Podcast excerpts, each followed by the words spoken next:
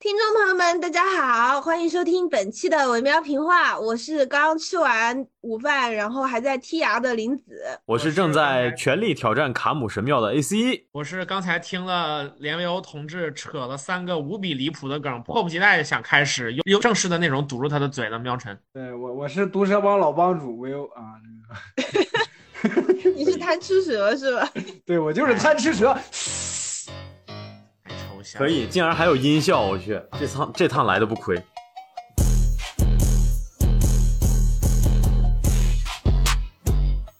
我们上一期的喜剧大赛的节目是什么时候录的来着？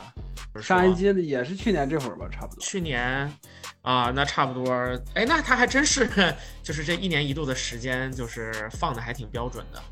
这个节目播到一半的时候，我们的几位主播就已经按捺不住的，非常想要录一期节目了。呃，主要也是因为这一季的节目呢，然后一方面在互联网上仍然是有着呃很广泛的这个关注和收看吧，但另一方面呢，其实很多舆论的风向呢也是呃乱七八糟，而且其中也有一部分声音是我们比较不认可的。然后其实中间的时候，VO 和 AC 就表示说很想尝试着去讨论一下，但是终于还是等到了这。这个节目完全播出的今天，我们一起来完整的去聊一下对于这一整季节目的一些想法。对我，我们我我们纠纠正一下，不是不同意他们说那些，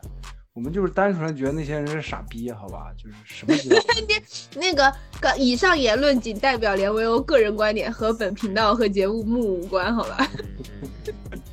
咱们还是正式开始吧。在这个讨论就是具体的细节之前，我们要先对这期这一季节目进行一个比较综合的评价嘛。比方说，还是从我们的打分环节开始，你们觉得这一季节目大概是一个什么样的位置？那第一季十十分嘛，第一季满分十分嘛，是不是？嗯，对吧？嗯，好。那第二季呢？第二季。就是跟第一季比的话，可能会有一点点，就感觉呃有一些地方不是很精彩，但是也有出彩的地方，就那就也十分吧，就是。可以可以。啊，我都没有反应过来，原来我们是这么。这么占米位的这个这个这个位置，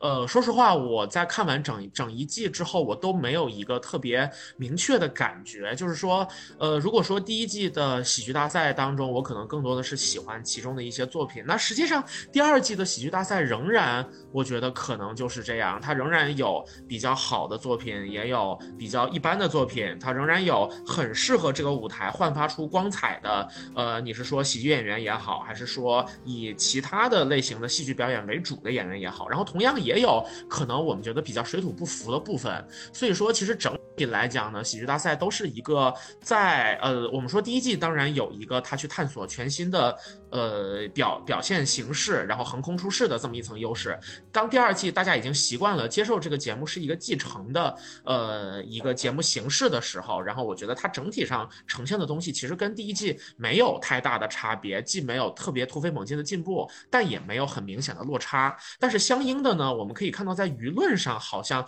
不知道为什么有着比较尖锐的一些批评的声音，然后大家很多人会觉得说一些节目的底，然后呃。是没有那么喜剧的东西吧？说实话，我们在这一期节目的录制当中，也有很多的篇幅是希望去回应一些网上这样的观点，或者说，或者用呃，换句话说，就是我们在看到那些观点的时候，会产生非常强的不认同的反弹情绪。所以，我们也希望在后面的讨论当中，具体去聊一聊关于这方面的一些问题。对，所以说我虽然说完之后没打分吧，但是我觉得整体来讲，两季的分数是持平的，都是一个及格线之上，但也没有那么高。我觉得其实都是八分左右的一个水平。嗯嗯，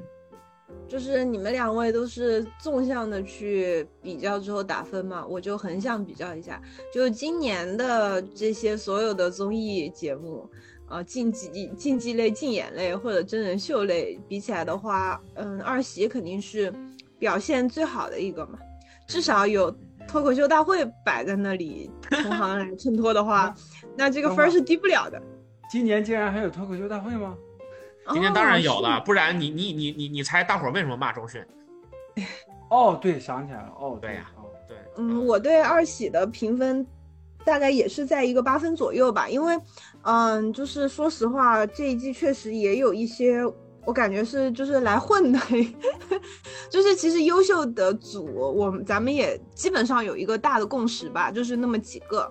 然后剩下的一些朋友们，嗯，可以说，比如说是在。类型上、风格上进行丰富的，但是也很明显能感觉到有一些就是为了把这个体量撑起来而进入下一个赛段的朋友们。所以说，总体来讲，其实节目质量也是有高有低，也没有说保持在一个非常高的水准上。所以我也是给到一个八分左右的状态。对，哎，那个你们有没有注意到有有有有一个组合，就是一个大胡子哥们儿，他们那个组合自始至终没有任何一个作品上正片，就是壮哈兄弟。对，就就很奇怪。他们的这个队伍，然后我其实今天刚刚看了一个视频，就讲说这两个演员其实是麻花那边的演员。然后呢，呃，这两期就是他们他们的第一期节目，其实还已经闯进了就是初赛的第一轮非常残酷的筛选，然后进了。但是他们反正两轮节目都没有放进正片，呃，也是比较值得同情的事情。然后因为没放进正片呢，我就没看。你们有人看了这个节目吗？AC 老师是是是是，好像是看了。他们他们这其实他们第二季是这样，如果正片里面没有放，他们纯享版里也没有，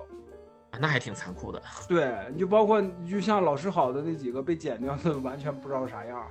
但是我今天我今天刚好听了一下，就是教主他们的无聊斋嘛，他们就提到了，就是说有教主的粉丝就仅凭那几个片段。还有有人在就是看过展演之后，大概说的剧情，他写了一个一万字的剧本，就是说这小骨兵大概可能是这样一个故事，然后 教主看了都傻了，就说猜的八九不离十了都。嗯嗯嗯嗯，那个壮哈兄弟的采价高手在民间。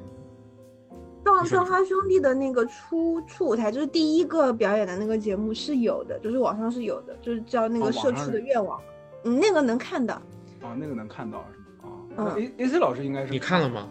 我没看，我看了。嗯，你觉得评价一下？我我嗯，我觉得怎么讲呢？就是他肯定比李豆豆好笑。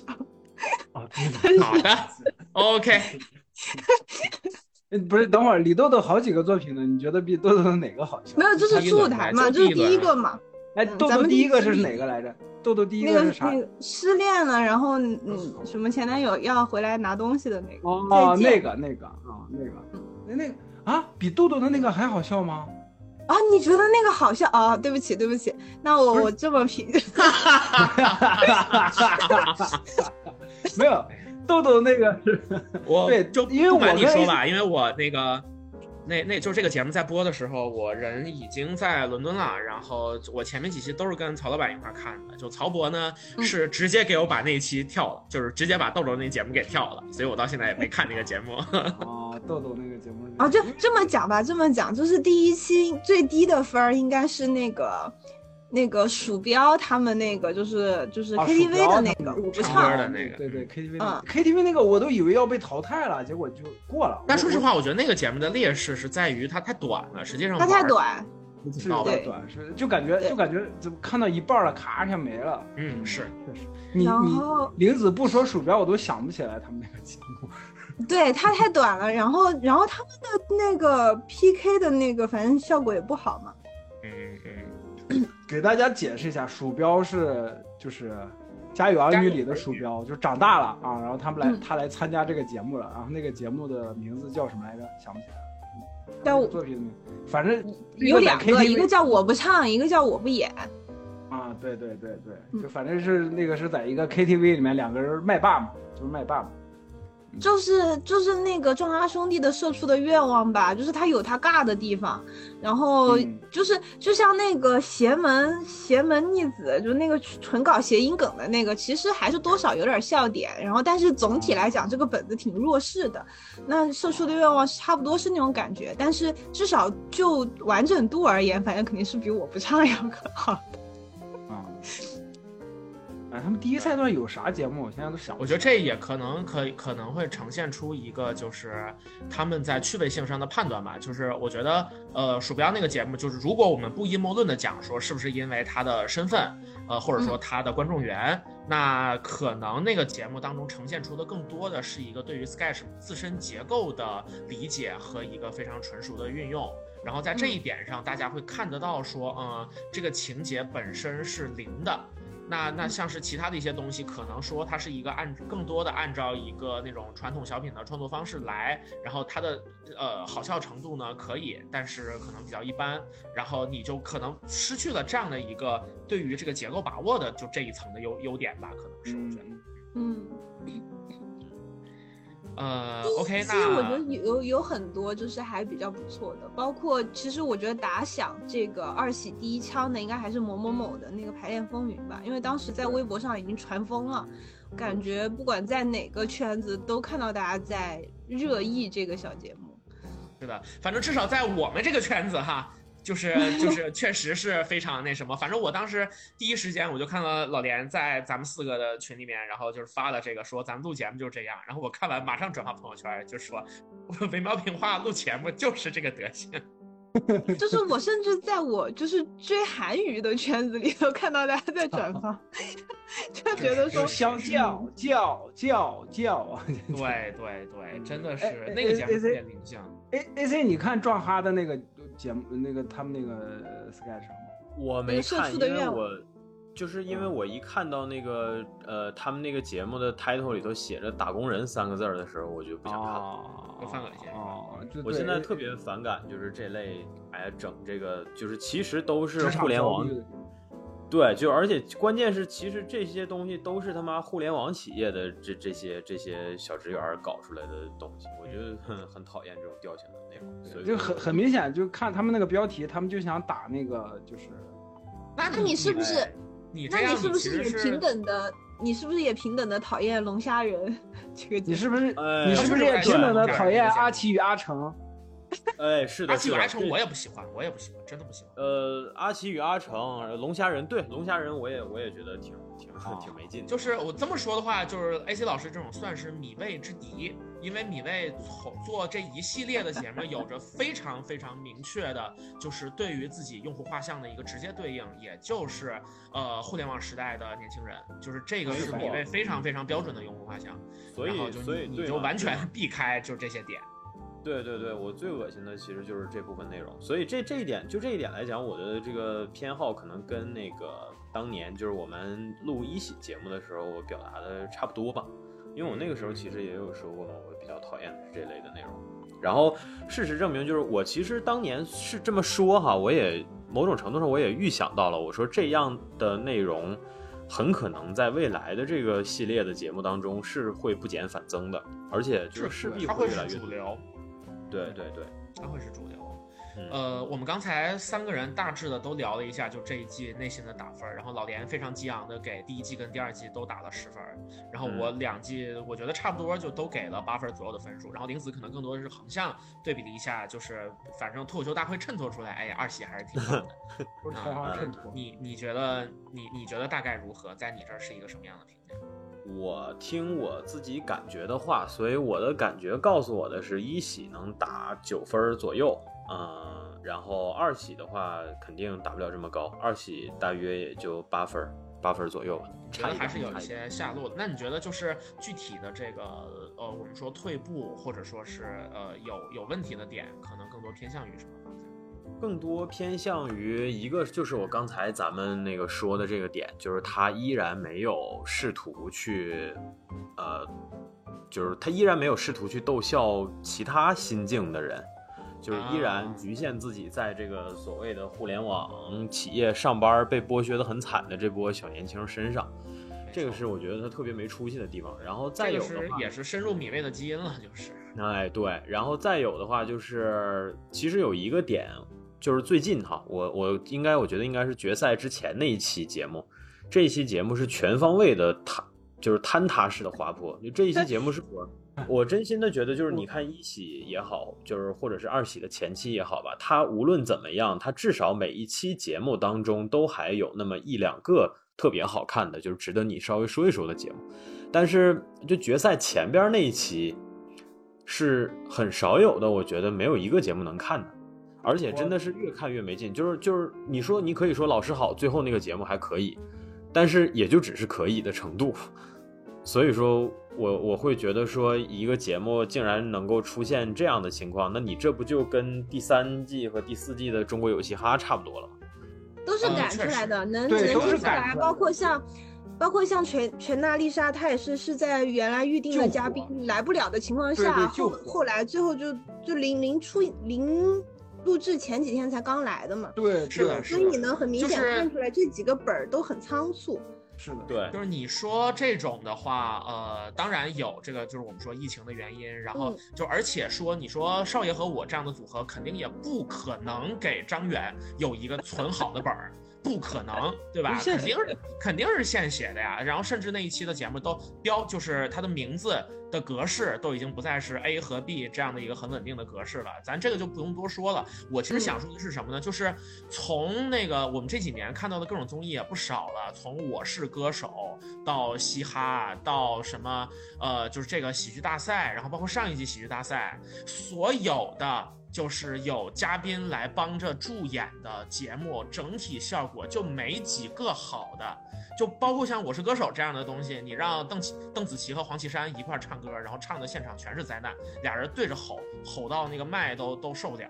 就是就本身来讲吧，就这样的东西本身就是，呃，资本和流量的味道更大于创作的味道。其实说白了，因为助演嘉宾他一定是一个中途添加进来的人，那么这些嘉宾人数众多，可是录制时间又是相对固定的，所以不管是哪种类型的节目，只要有所谓助演嘉宾这个形式，就肯定多多少少会出现那种，比如说档期调不开、时间紧，然后临时本子加人或者临时改本子，包括就是连演唱这一类的也也会存在一个合作要磨合的问题。那么助演嘉宾来是永远缺少磨合这一过程的，所以说大体上我们这几年看到的几乎所有类型的综艺作品，只要有助演嘉宾，这个作品的质量是没办法打包票的，这个是一个你说存的还是太。保守了，就是基本上都是破的。对就是 你像包括乐队夏天里面这种，然后你真的让秦霄贤去唱歌啊，然后实际上都是大家都是在想办法用这些东西。你你结合的好的，还得是你把烧饼的板儿加入到这个作品当中，是一个用它的某个特质的这种方式，嗯你才能够说呈现一个还不错的东西。就是嗯其他的都都都很难。但是少爷和我那个 就是跟张远合作那个节目，我倒觉得还行，就是我就是我我没有觉得他这个这个东西不好。那就是新仔的才华使然了，就是他他他以一个很别扭的状态去做那个东西，还是做了一个还可以的东西出来。是的，是的，是的，是的。但不代表说这个形式是对他有帮助的。感受到了就是大家口味的不同。那个超快乐男孩，我我就是尬到就是没办法看，就是我觉得身体有点不适啊，是我我赶紧跳过那种。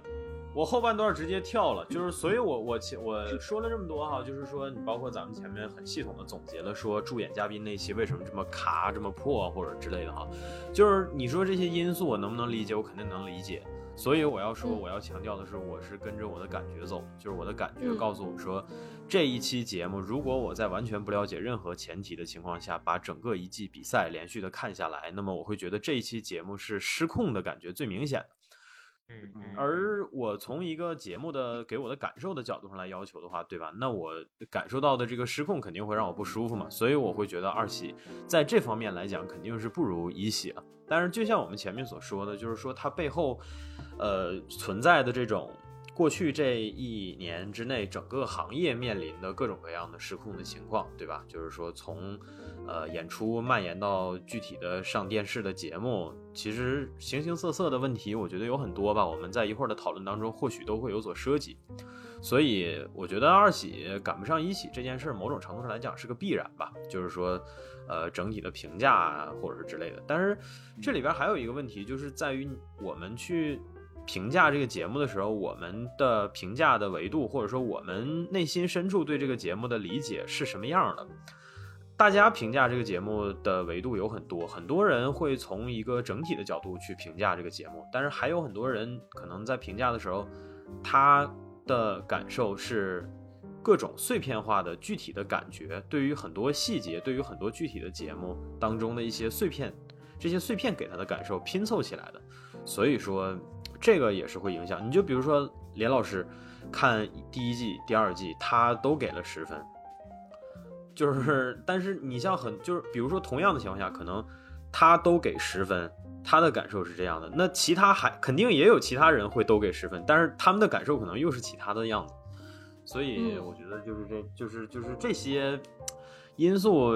影响吧。我觉得某种程度上给我们的启示就是，评价一个综艺节目，或者说我们去感受一个综艺节目的时候，那个感受肯定跟我们单独去听一首歌、听一张专辑是不一样的。因为它的影响因素更加的复杂，它的构成也更加的复杂。就是我很能理解脸脸给的两个十分，因为说白了，这两年就是比他更好笑的节目是真没有。如果这个你不 给十分，就是你你给到一个参考线嘛，对吧？那其他的只能往下扣，你没有一个东西能往上加了。你能想到的就是更好的喜剧片段，也许是生活有的，比方说嗯像是那个呃 Johnny J 教人家唱 rap 的那一段。但是你要说最喜欢的整体的喜剧节目，那这个肯定还是首屈一指。是的。嗯，没错那么我们四个人给出来的最终平均评分是八点五分。还挺哎高的呀！我靠，挺高的，挺高的。嗯嗯嗯，这个非常明显已经和非常明显已经和当下互联网里头的这个综合的评价背道而驰了啊！我们肯定是 太宽容了。。我说我给十分，主要是因为就是我我感觉能有这么一个节目，能这么把这么一帮人攒到一块儿，就是跟就是不考虑其他的因素，就单纯的大家只是在创作。我感觉我感觉从这个角度上来说，这已经很不错了，就已经比其他综艺要高出一番了，高出不知道多少番儿。嗯就是但是咱作为观众吧，就是我我就是就是这么说，咱当然知道这种很难得，但咱毕竟是作为观众，你天然的没有必要去宽容说整个做节目的那那如果是什么什么之类的。对，那如果是这样做作为观众，其实我打的分跟你们差不多。嗯，嗯，如果抛出这个因素的话，但没关系，那这样咱们平均分基本上也是八分上下。对八分是的上下，对就是他至少一个八分打底嘛，就是总体来说，这个节目肯定是优秀的。对对对。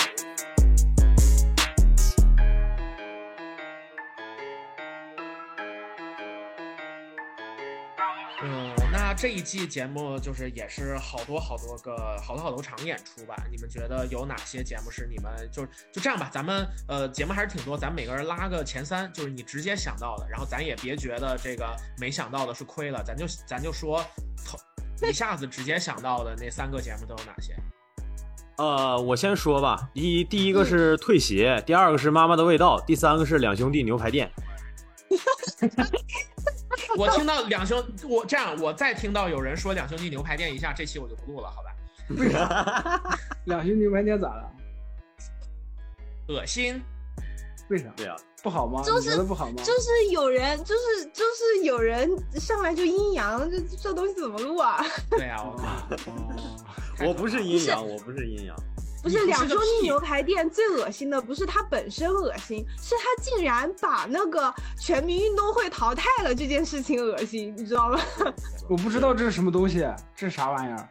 哇，就是那个非扯不可，就是他们那个肢体表演的那个。非扯不可一共表演了两个 blackout，然后第一个就是全民运动会，第二个是那哦个显摆对，大会。淘汰的是那个、那个那个同学会，同学会，他竟然把哦同学会给我淘汰啊，了，对，我就把显摆大会淘汰了，对，哦这个哦属实有点离谱这啊。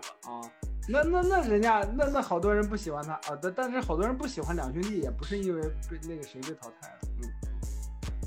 啊，各有各的理由嘛。对，各有各的。各有各的原因。好，AC 老师重新分享一下你的 top three，谢谢。你是不是就是这样吧？你表个态吧，你最喜欢的节目究竟是不是俩兄弟牛排店？肯定不是，肯定不是。我我刚才那么排，我也只能排第三啊。两兄弟牛排店啊，这段咱不然就放在这期节目的开头。太我想我我我想想，因为这一季真的挺难的。说实话，我看到现在对这些作品的感受还是比较整体的。要么就老师好吧，老师好那个嗯节目可以排第一啊、就是第一个节目，就是这一季的第一个节目。虎父无犬子是吧虎？父无哎，犬子，虎父无犬子对，，对。其实刚才开头玲子说就是当头一棒，就是第一枪，然后说是排练风云，但其实我觉得在我的概念里面，可能更多是虎父无犬子，因为真的太好笑了。呃，第一个肯定第一名的肯定是虎父无犬子这个，然后第二名的话是遇人不熟啊，遇人不淑，啊，约人然后排第三的某某某最后的那个作品吧，啊，再见老张。啊再见老张，哎，再见老张，对对对对对！是。那那那我说我的吧，我怕我一会儿忘了。啊，哈哈哈，一个就是九口人他们第一个节目，嗯，嗯嗯嗯今天要嫁给他。对这个这个不排这个排名不分先后啊，一个就是九口人第一个节目，真的太棒，那个对这个。真的太惊艳了，尤其是张成那个就是吐槽槽那个气口，嗯真的是气，就是分秒不差，真的是一个一个是这个啊。一个是，哎呀，某某某的真的好难找出来一个说是他们最好的，就某某某的所有的节目啊，我给它整成一个打一个集合吧啊，个人化嘛，就是你对对自己觉得哪一个对对对，不用管某某某的所有的节目，然后就是老师好的那个，嗯，成绩不好的人不伤心，他们的标题是叫这个吗？不学习的人不学伤心习的人啊，伤心不学习的人不伤心，嗯，是这个，嗯，对，少爷和我也很，少爷和我，但是没有好到，就是在在我这里没有好到他们三个这这么好的地步啊。苗晨呢？那我呀，我就真的想都不用想，第一再见老张，第二复活军团，第三大本钟。啊这哎呀，非常非常我忘了哎呀，我忘了非常计划论非常迅速。了哎呀，计划论我非常非常迅速算了算了，对，就是就是我我说这个不是说我们要直接评价说哪一个最能代表说可能最高艺术水平啊或者最好笑之类，我就是说对你自己产生了就让你印象最深的吧。我这个真的是想都不用想，我就是说哎复活军团是哪个？就跟他们跟孙天宇就是某某某那个土豆吕岩和哦孙天宇就是头七，哎呀，啊，就是头七对呀。你自己玩的最嗨的梗，你竟然你在我我们耳朵旁边 这嘟囔了一个星期，然后你他妈自己不记得了，我靠！哦哦，这就是头七啊！哦，这他妈是头七啊！真想真想弄死你！不就是因为我没，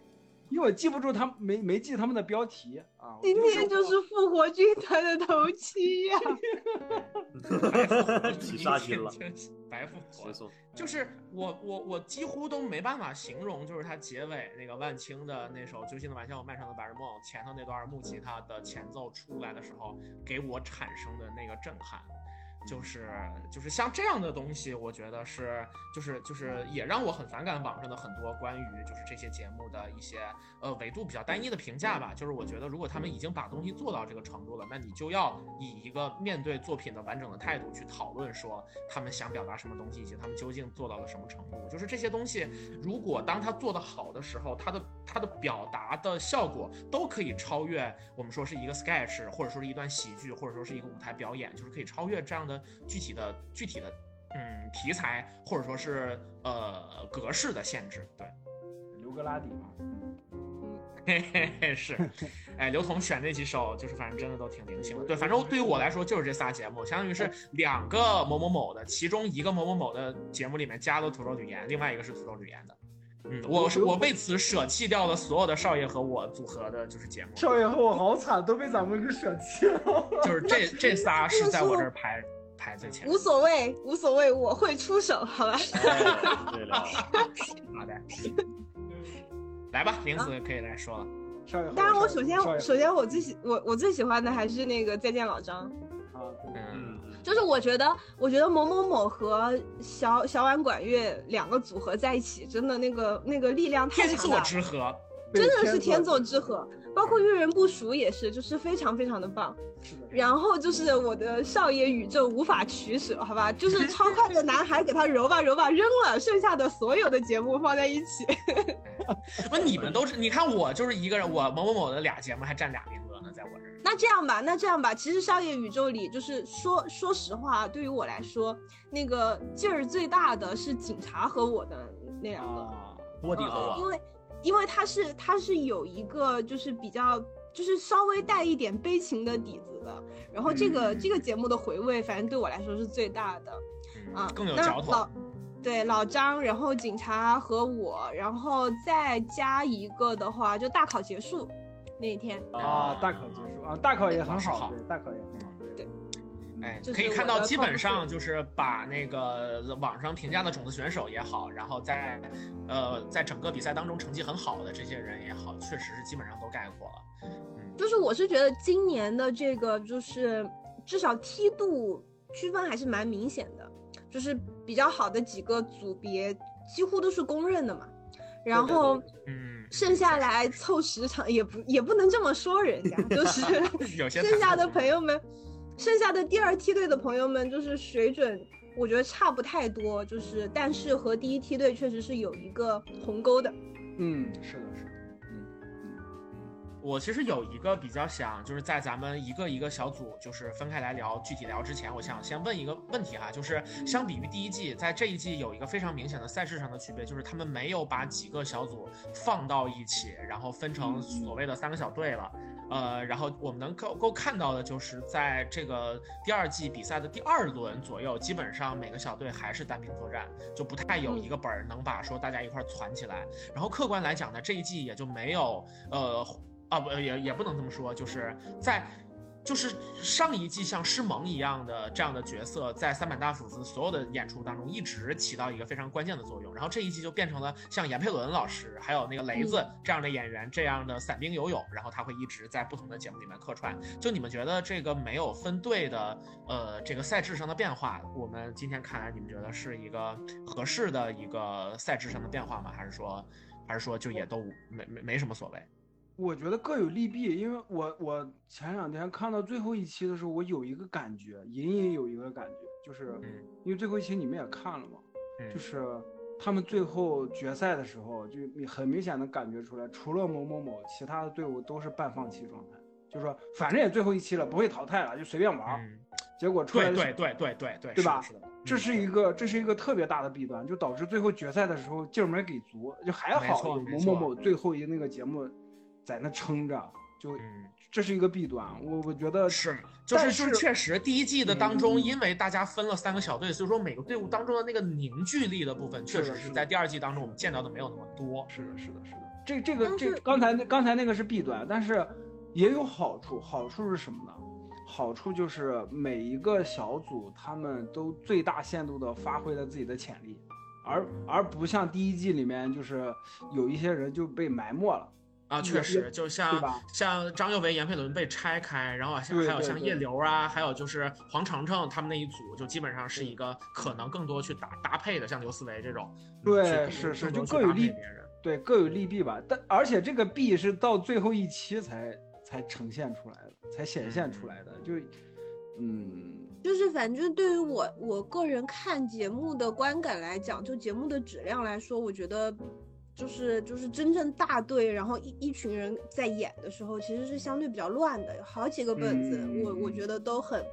有点干，有点尬，因为就是他们会想要办法说，因为大家是大队了嘛，但是所有人都进加进来是吗？对对对，实际上一个一个一个这种体量的作品是没有办法，就是你只要中心人物超过五个或者到六个了，其实它就很容易乱掉，就会很容易失去掉那个那个中心的那个。核心，然后人一多就乱了。是的，哎，其实从这个角度上，我觉得更我们更可以回忆起就三板大斧子的厉害，因为当你说到台上很多人的时候，我瞬间想起了仨节目，全是他们他们组出的。第一个是什么呢？是那个在银行里面为了劝一个老头，大家是的，是的，是。哎哎，我也是，我也是。刚刚才我也想起来这个这个。对，然后第二个是什么呢？周一、周二、周三、周四周五，您猜怎么遮？对对对，这个我也想，刚才我也想的这个。然后他很棒的是，他给每个人一个奇形怪状的那种民国年代戏的扮相。你一开始以为真是民国大戏，结果没想到是这么一个假定性就是极强的一个很很是有点抽象的这么一个题。有没有可能当时他们的道具间只有那些玩意儿？就是为了把那些玩意利用起来，有可能。感觉我觉得也是，也是为了凑那个形式感吧。没有没有没有，只是胡说的。对对，就是为了骗大家一下。就这两个，我觉得算是比较好的。然后还有一个可能相比之下，我觉得确实有点乱的是师梦一对一的那个节目，就后面真的上来一堆人，然后在那个沙发上坐不下的时候，然后那个感觉有点乱。那个其实也有点，就是第二第二季最后大家有点摆烂的心态，反正也不会。不，我很喜欢那个。我这个我必须反驳，热搜预定是我目前为止就是一喜的节目，我重刷次数最高的一个。对，一个。但但是那个，但是他们也有那个乱的状态，但是他们因为有那个存在。我觉得主要看真的就是看师萌当吐槽役了，就是那其实是一个有点，就是甚至我们说有点像漫才一样装傻吐槽的结构的一个一一个。是的，没错，就是看的就是这个东西嘛，就是他把这种人物堆砌起来的乱作为了这个节目的一个，你说它是一个节目行进的结构了，对对对对对，一个一个珍珠，就是他们那些乱是一个一个珍珠，然后师萌把他们串起来，就是那个。从这个角度上来讲，确实还是就三板大斧子，我们在聊第一季的时候也说到了，说他确实是里面专业演员最多的这么。我我觉得赛制这一块的话，就是这么说吧，我我其实你要是提这方面的话，我更多就想从这个综艺节目本身的角度去说了。嗯嗯，我之前看这个有嘻哈哈，其实也看了好几季。你说这些选手，他你要是单纯说这个，他们需要在这节目上面按照赛制、按照规则来讲要干嘛？那他就是上台表演一下。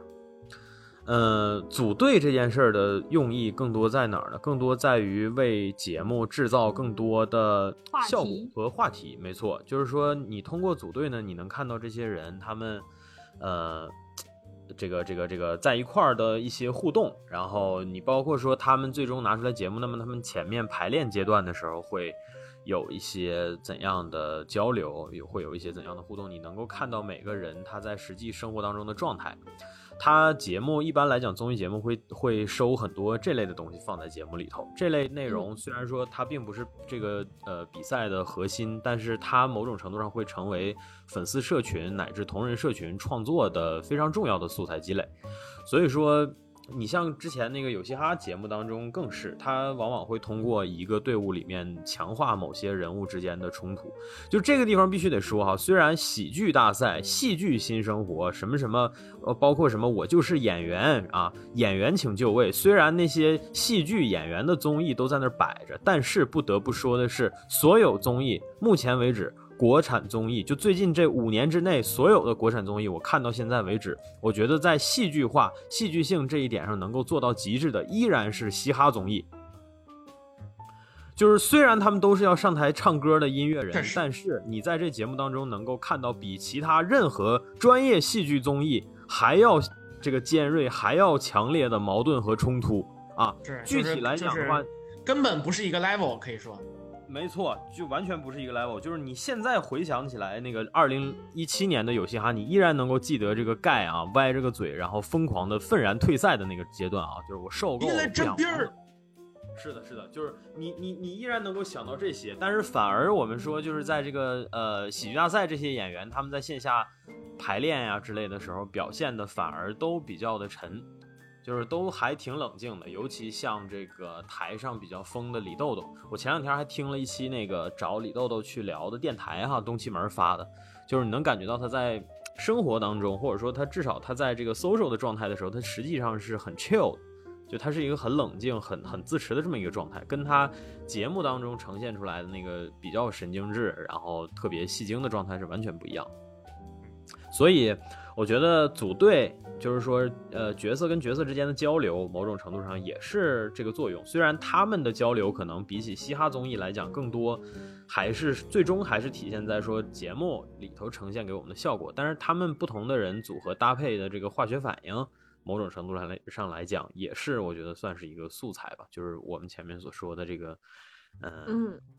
你说同人这个，或者说是这个粉丝社群去发酵他们的关系的时候，会非常必要的。就很多粉丝就吐槽嘛，说觉得那个竭尽全力跟少爷搭配搭配的时候，说觉得马卓君跟这个新仔的互动有点过于亲密了，是吧？这一点当时在微博上也是被很多人骂的。所以就是我觉得这样的事情就是他的使命就是制造效果。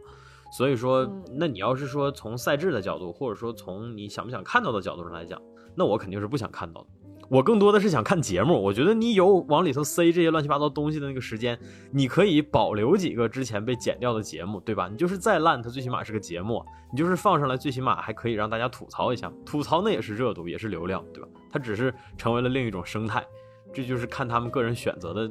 问题了，我觉得。嗯，那我的看法是这样子的，就是，嗯，就是刚才讲了说。关于去年就是一喜的那种大队的做法的那个利弊嘛，那这回的组合，我觉得它有一个好处是这样子的，就是让我们首先让我们看到一些剧作能力很强的朋友是如何化腐朽为神奇的。简单来讲，最明显的例子就是少爷和我和姐姐们的合作嘛，德古拉和我，对吧？就是他，你能够看到说，就是星仔他的这个点子可以把。一些其他的人全部囊括进来，依然是一个很好的本子。然后第二点呢，就是让大家看到一些可能剧作能力不强，但实际上表演能力很强的好演员。就是如果让他们自己再独立去做这种节目的话，他可能就是出不来，因为剧本不成立。但是如果他们不做主导，而去做一个简单的演员的话，他可以大放光彩的那种状态。我觉得把这两种人都给凸显出来了，包含说像某某某和小婉管乐的组合也是这样子嘛。小婉管乐很明显就是好演员，但是作作品能力确实是不太强。但是和某某某合作，他就就很出彩。那这样就是两个小组。加在一起，其实最多也就是五个人、六个人的上限，就这样的一个人数其实也合适。然后大家在进行选择的时候，如果恰好选到自己能补充自己短板的部分。就是就能出非常好的作品，我觉得这也是第三赛段，就是这个嗯组合和小队合作赛，就是会会出一些好作品的一个原因。所以我觉得今年的这个合作的赛制，我觉得还蛮喜欢的。当然也让我们看到一些臭棋篓子凑在一起是真不行。比如呢？比如呢？我想知道这个倒可以不剪辑，但我想知道有有哪些臭棋篓子在林子君。就是偶夜和适可而止啊，一定会聊到的。哦，嗯，好的，好的，我我甚至我甚至他们的我都跳了，对不起。还有解禁全力和阿奇与阿成他们他们那一组，要是没有宋木子，那个东西根本就看不了。你想想，确实确实，嗯，这都是解禁全力，我倒没有特别大的对我我我我也觉得竭竭尽全力不至于抽起篓子。这个咱们后面再展开聊吧，咱们展开聊吧。嗯，我觉得就是刚刚聊这一趴，其实我们综合评价这一块还是给了很多的内容，关于这一季整体的观感呀，呃，以及最喜欢的节目。然后，因为咱们确实第一季也是全程跟下来，并且我们也做了节目嘛，我们节目的老听众朋友们呢，应该也有不少看了这两季的节目。然后我相信，其实听到这儿，大家呃，不管说我们说到的内容有多少，其实应该都唤就是就是带起了大家很多看这个节目的回忆吧。我觉得还是。有很多非常值得呃，就是重新回忆的一些瞬间，以及非常精彩的节目，呃，那我们就可以具体来说一说这些。没错，如果大家这个呃觉得那个自己没有时间和精力把一喜整个揉一遍的话，那么也可以重新听一下我们做的一喜的那两期节目啊，你们还能听到我们电台第一次解散的片头，那个片头我他妈当时哎呀。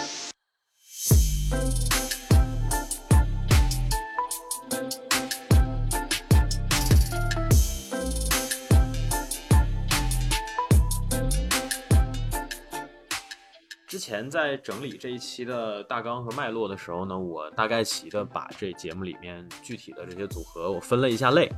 然后综合评价最好的我放了三个组合，一个是某某某，还有一个少爷和我，这两个我觉得应该没有什么争议吧，就是算是这个节目目前来讲吧，就是各种层面上的综合口评最好，然后流行度、呃传送度也是最高的两个组合。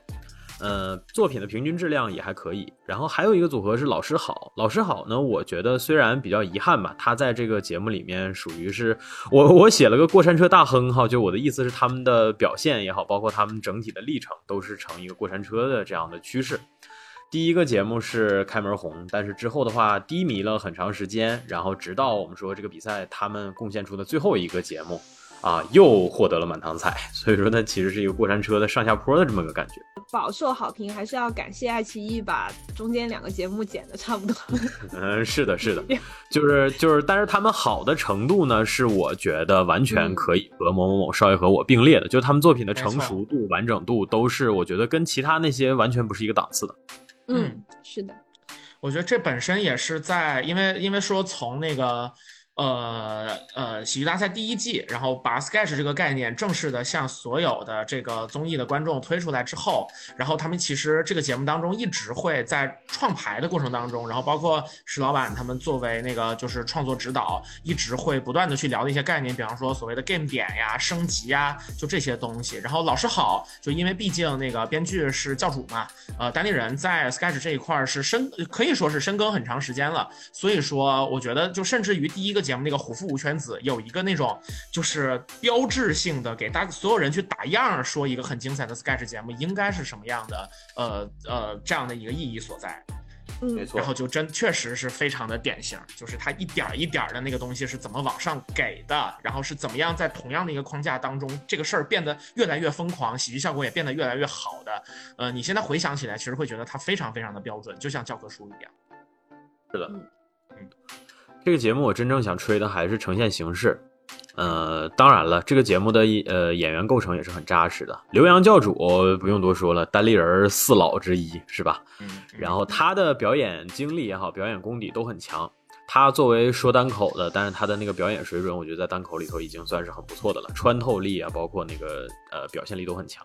然后松田硕的话是第一季蒋龙张弛的表演指导，宇文秋实也是资历很深厚的演员，所以他们仨。凑在一块儿，我觉得就是表演这一块儿都很不错。像刚才喵晨说的这个，呃，专注于 sketch 本身的结构上的这种精巧呢，可能就是我们后期二刷、三刷，就是看这节目没再有惊喜的时候，更多会去品的东西。嗯，但是我觉得这个其实也能看出喜剧的局限吧，就是说同一个节目，你看过一场，看过看了第一场之后，你再回头去看第二场、第三场的时候，你就没有惊喜了。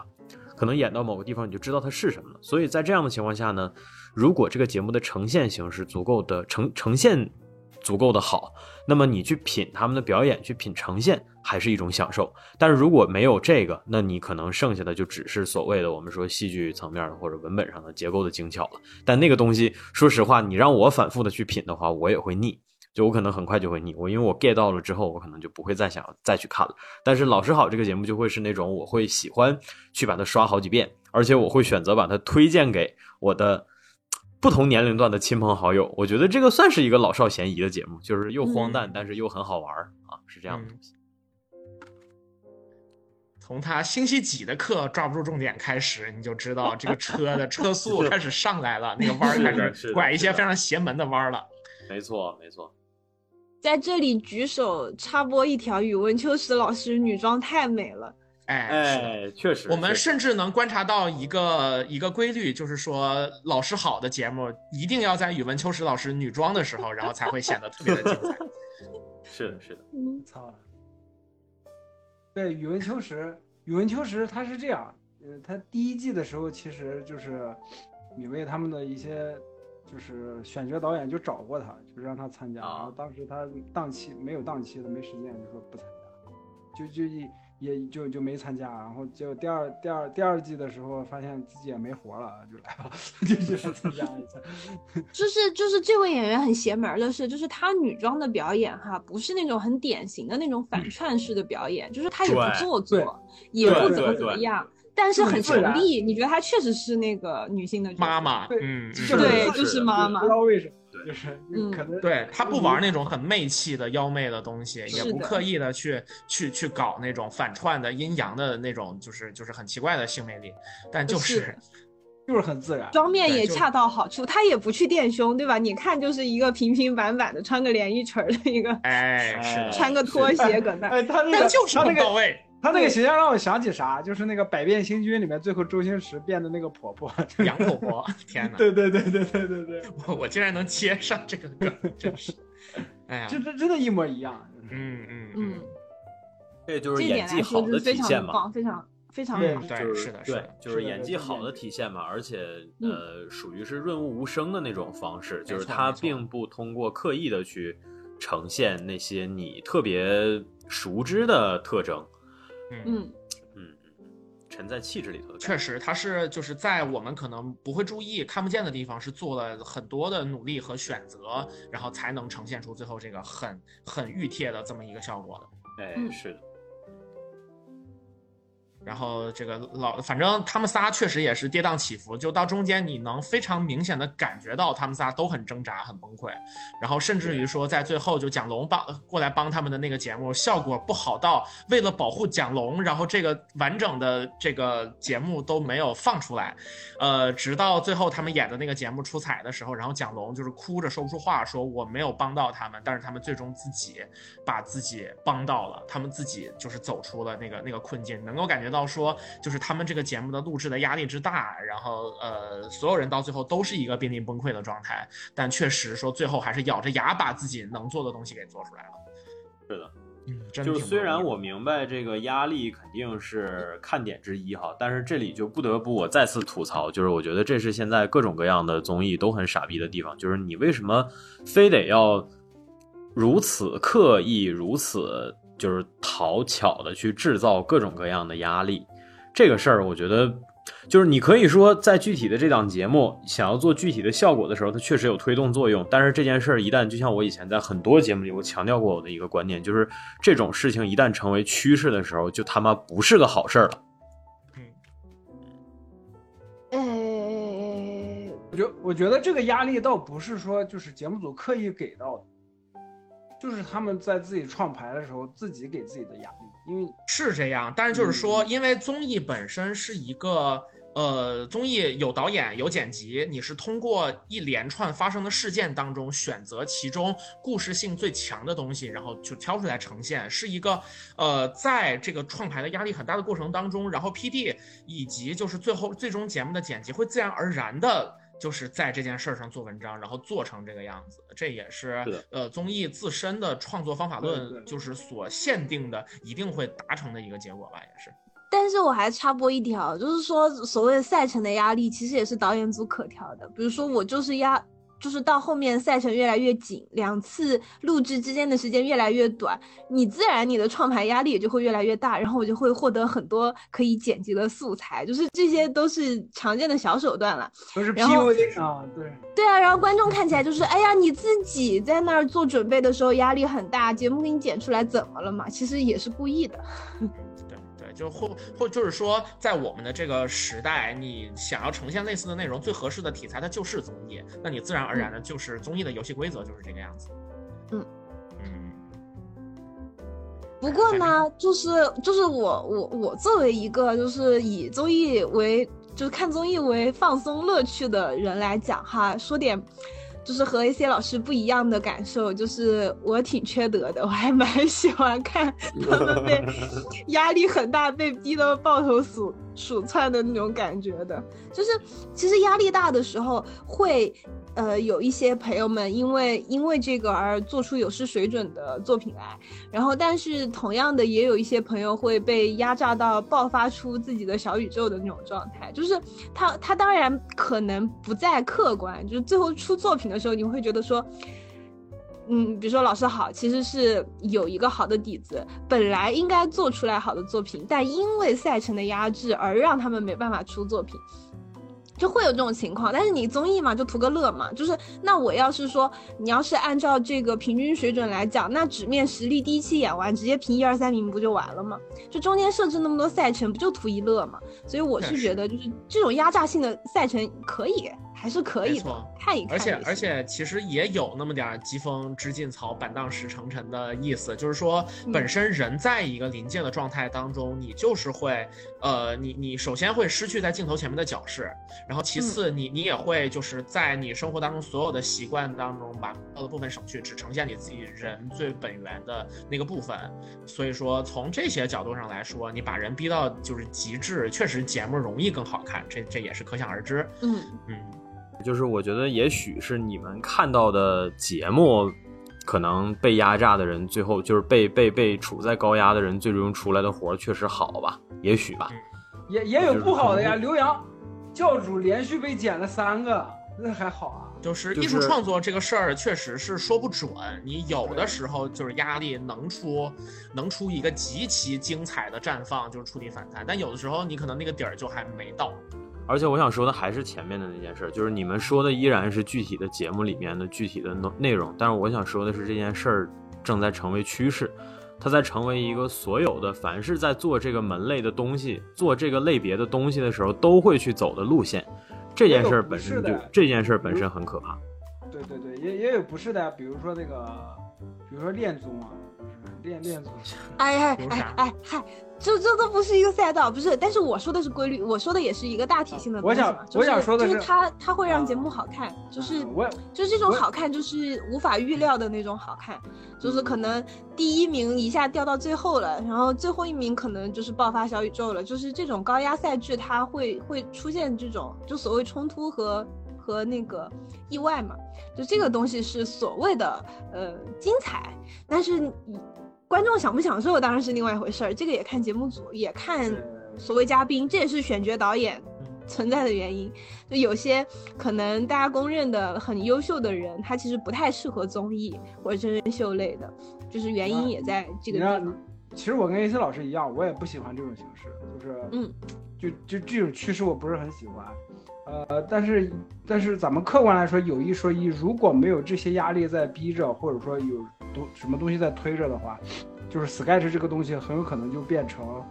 嗯，单立人他们或者说国内一些小部分人的就是圈里面的东西了，就就不进步了，知道吗？就就类似于那种第一季里面的那种，就是潘越鲶鱼效应是吧？对对，鲶鱼效应就潘越上去以后表演自己的独幕剧，咱们去看可能会觉得，哎，这东西真好，或者说不错，但是就会就就像我在咱们上一次做喜剧大赛的第一第一季节目的时候说过的，就是有就单立人的粉丝可能会捧着你，或者是觉得，哎呀，潘越小姑娘真可爱，做的东西真好，但是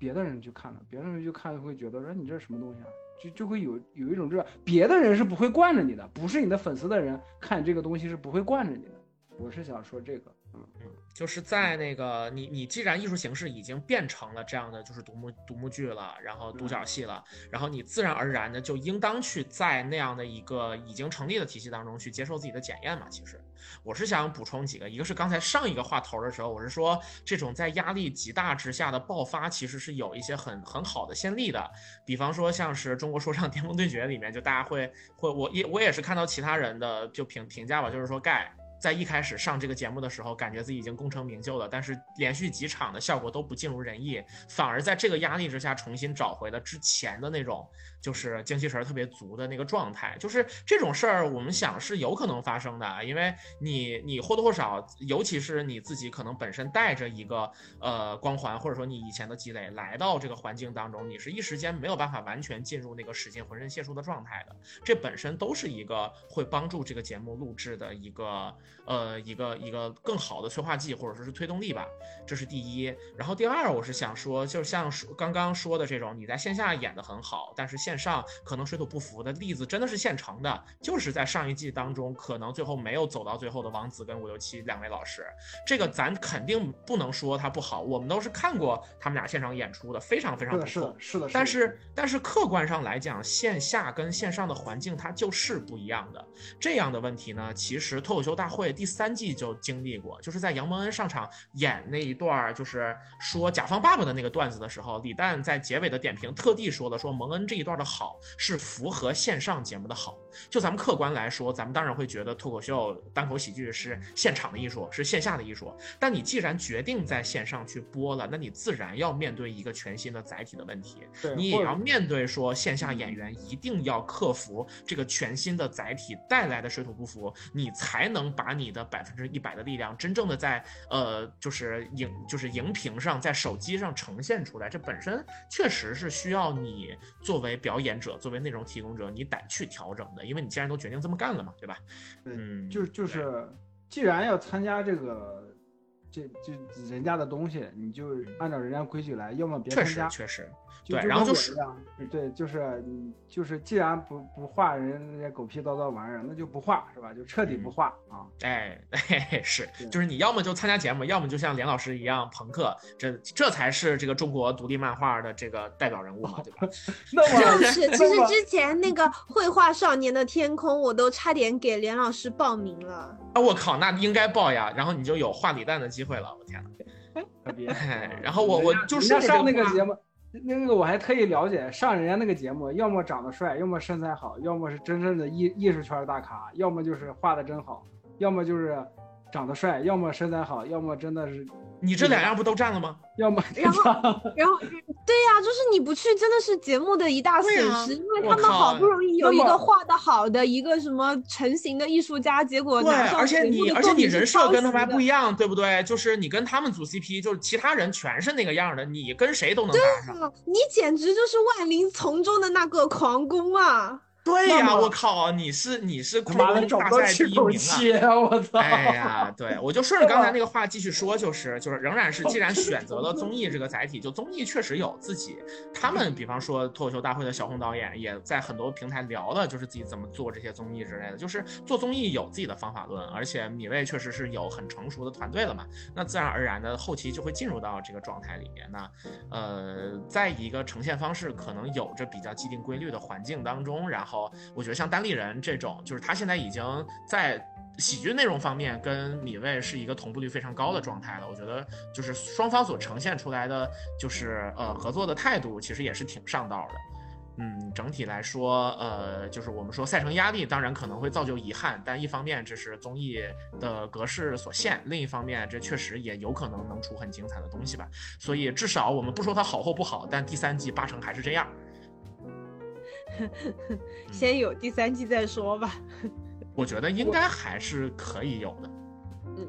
嗯，终于找到契合我了。那么现在看到林位有没有过誉呢？就是啊，我现在看到的说法，我我现在看到的说法是，之前我看到过一个爆料，类似舅舅党那种，他说那个他在大约是在这个呃师哥师姐帮帮赛那期之前发的，他说某某某最后会夺冠，然后说那个马东的打算是明年先不办，就是缓一年，然后说二四年啊转去拜乐乐队夏复比赛天，然后然后这俩就轮着来是吗？哎，差不多是这个感觉有有，反正就是也也算是给他们一些沉淀和缓冲的时间吧。这个部分我们后面也是我们展望里头的一部分。到时候我觉得，就是我觉得，引用我们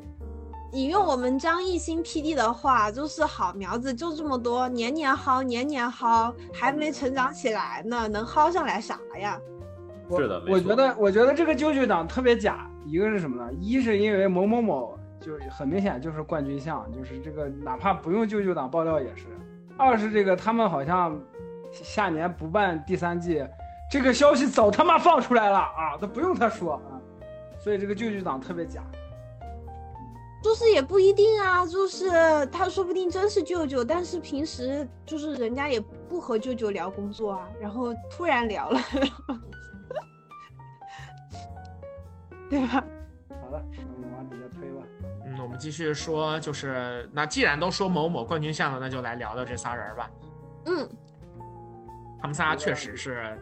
哎呀，就是就简直就是无懈可击，就可以说。然后从第一期《排练风云》当中所呈现出来的配合的极度的默契，然后到后面每一个人都在焕发自己的光彩。然后其实他仨颜值都挺高的，左凌峰我觉得长特帅。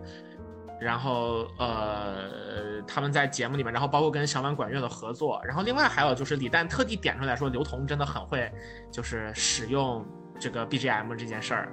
这个结尾，我刚刚有提到，就是复活军团结尾，然后他把那个，哎呀，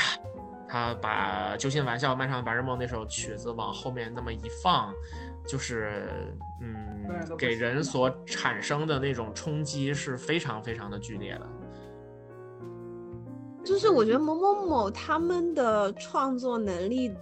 很就是强到，就是说我觉得是一骑绝尘的。就是虽然说像比如说像少爷和我，就是也是一直在出好的本子，但是他归根结底他的那个那个点是一致的，就他们找到了一个对比来出笑料的这个点，然后一直在这个形式上往上做。然后但是某某某的每一个，它其实都是。不同的故事，然后讲不同的主题，然后但是每一个也都还出彩，我觉得这个是非常牛逼的，嗯。然后我在我在我昨天在那边就是回忆某某某作品的时候，我把《遇人不淑》也放进去了。就是我虽然说是小碗管乐主导的这个作品，但是其实大体上去做的这个结构呀，嗯，这种形式啊，感觉还是比较典型的。嗯，这个左凌峰他们这个写本子的一个方式吧。然后这么看的话，他们这一季就光是自己一二三四五六就做了六个相当完整的高质量的作品，这个是非常吓人的，能保持那么好的创作水准，嗯，从头到尾，嗯。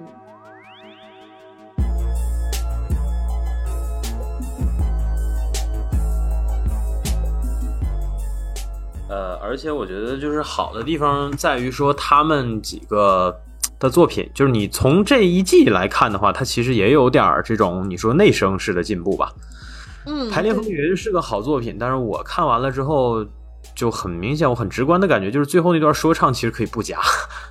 就是这个节目，如果就我说我我当然理解他要炸场嘛，但是呃，你说。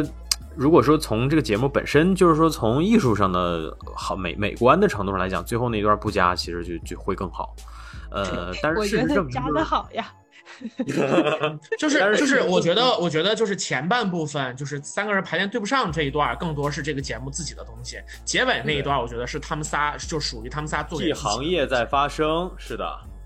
就是。但是最后的那个，就是我是觉得非常非常重要，就是因为它总体是就是一个大家当时精神状态的呈现嘛，就搞到最后疯了，就是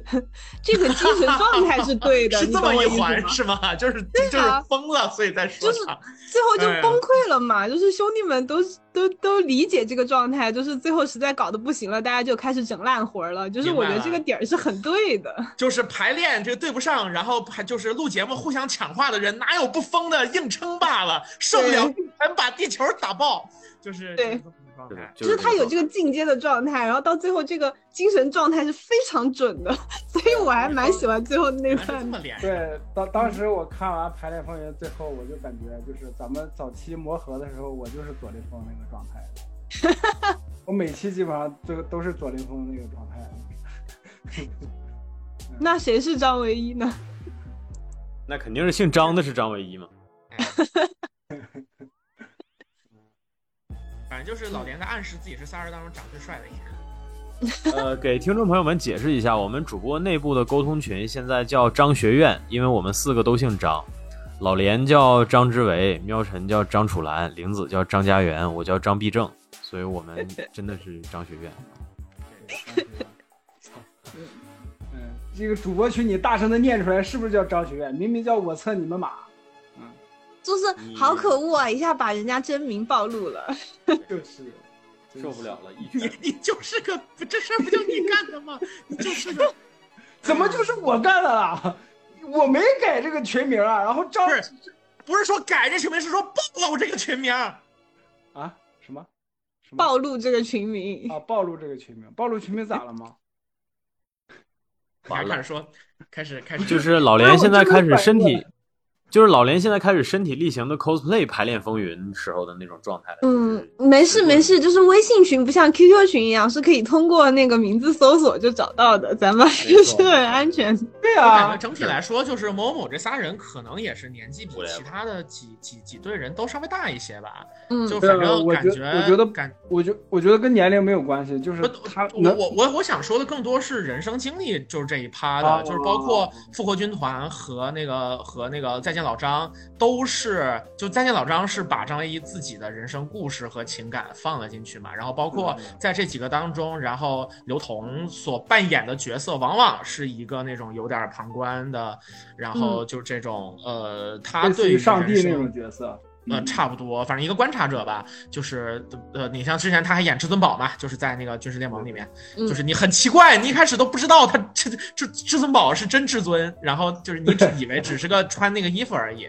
就反正他会有为以为一他只是个服务员儿啊，没错，没错，就是他会真正的设置一个冷眼旁观的角色，然后去给这个情节去做一个这种判断。所有的这些东西，实际上都是具备非常充足的知识分子气呃知识分子气质和一个、就是我们说思考自己人生的在成长的，对对对，在成长的男性的这种东西，我觉得就某某某他们除了就是作为很优秀的演员之外，他们这些本子当中透露出来这三个演员自己对于艺术和和和这个生活的思考，都是帮助他们走这么远的非常关键的东西。对，是的，是的，没错，嗯，那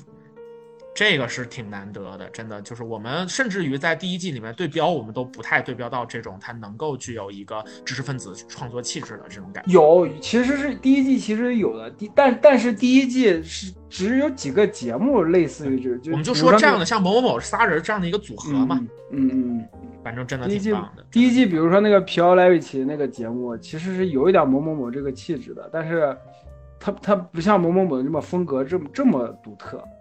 他那个更多就是一个呃，就有点像小说创作的那种，然后某某某可能可能就是更相比于这种会更贴近自身和生活一点吧。嗯，对，而且更嗯在在这里不得不提，在二喜里面，在其他节目当中去扮演这个阅历担当的马旭东老师，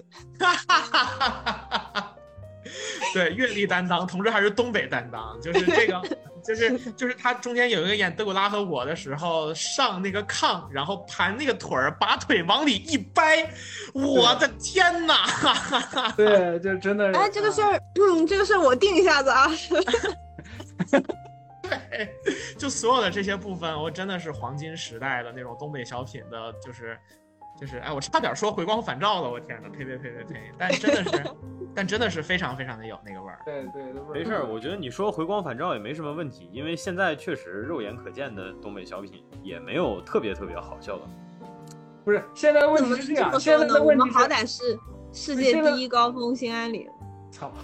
现在的问题是，现在的小品就不好笑，你不你不不不管是不是东北小品都不好笑，整体。我觉得要不我还是在这儿也可以稍微展开一点关于这个，就最后一个再见老张这个这个节目，就是那个节目在结束的时候，我当时发了朋友圈，我说我就不相信，我我就我就我倒要看看究竟是谁能看完这个不掉眼泪的，就是真的，你看现场一片扫过去，所有人都是那个，对我记得就是快要不行的状态，连宁浩都哭了。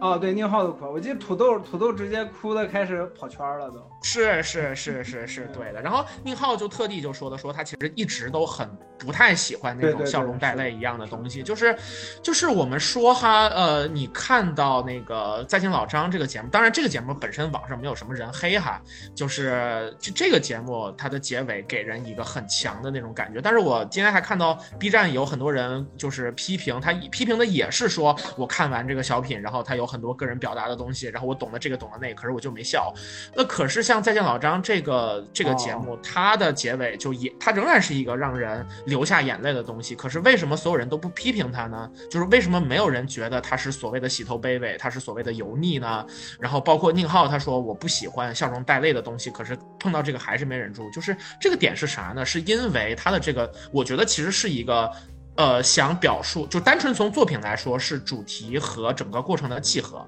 因为它整个小品在讲的就是我的父亲回到这个婚礼上来了，就是它的结尾跟它的整个的情节是高度对应的，它不是一个说我们把情节想出来了，我再单独找一个那种让人催人泪下的、催人尿下的这种结尾，然后把你拼上的，就是。很多时候，我们对笑中带泪的反感，是因为他那个最终想要找一个崇高的目的，呃，想要找一个崇高的主题来教育观众的目的过于明显了，或者说他们特别假，他们的本，他们他们内核特别假。没错，没错，就是你，你很明显你都能感受得出来，那就是一个我小品找不着结尾了，然后我要在这立这么一下，所谓的上，对对对，所谓的上价值嘛，就是那是一个所有的观众都能感受得出来是拼上去的，拼拼凑感很强的东西，那就是一个部件。但是在这个小品当中，我就是就是在再见老张里面，我我们能够感觉到这种高度的一致感，以及就是张呃张唯一的那就是非常真诚的结尾的那个状态的感觉，包括他最后在呃就是 talking 环节当中说的，说我其实没什么要说的，所有在说的东西都在那个作品里面。嗯，真正的想表达一个东西是跟说教有非常巨大的区别的。我相信，呃，就是就是我觉得这一点还是挺值得一说的，哪怕我们不去具体描述它，当我们。这样去提的时候，你一定能能有感觉，你能明白，就是这个东西，一个真诚的表达跟说教之间的差距是非常非常不一样的。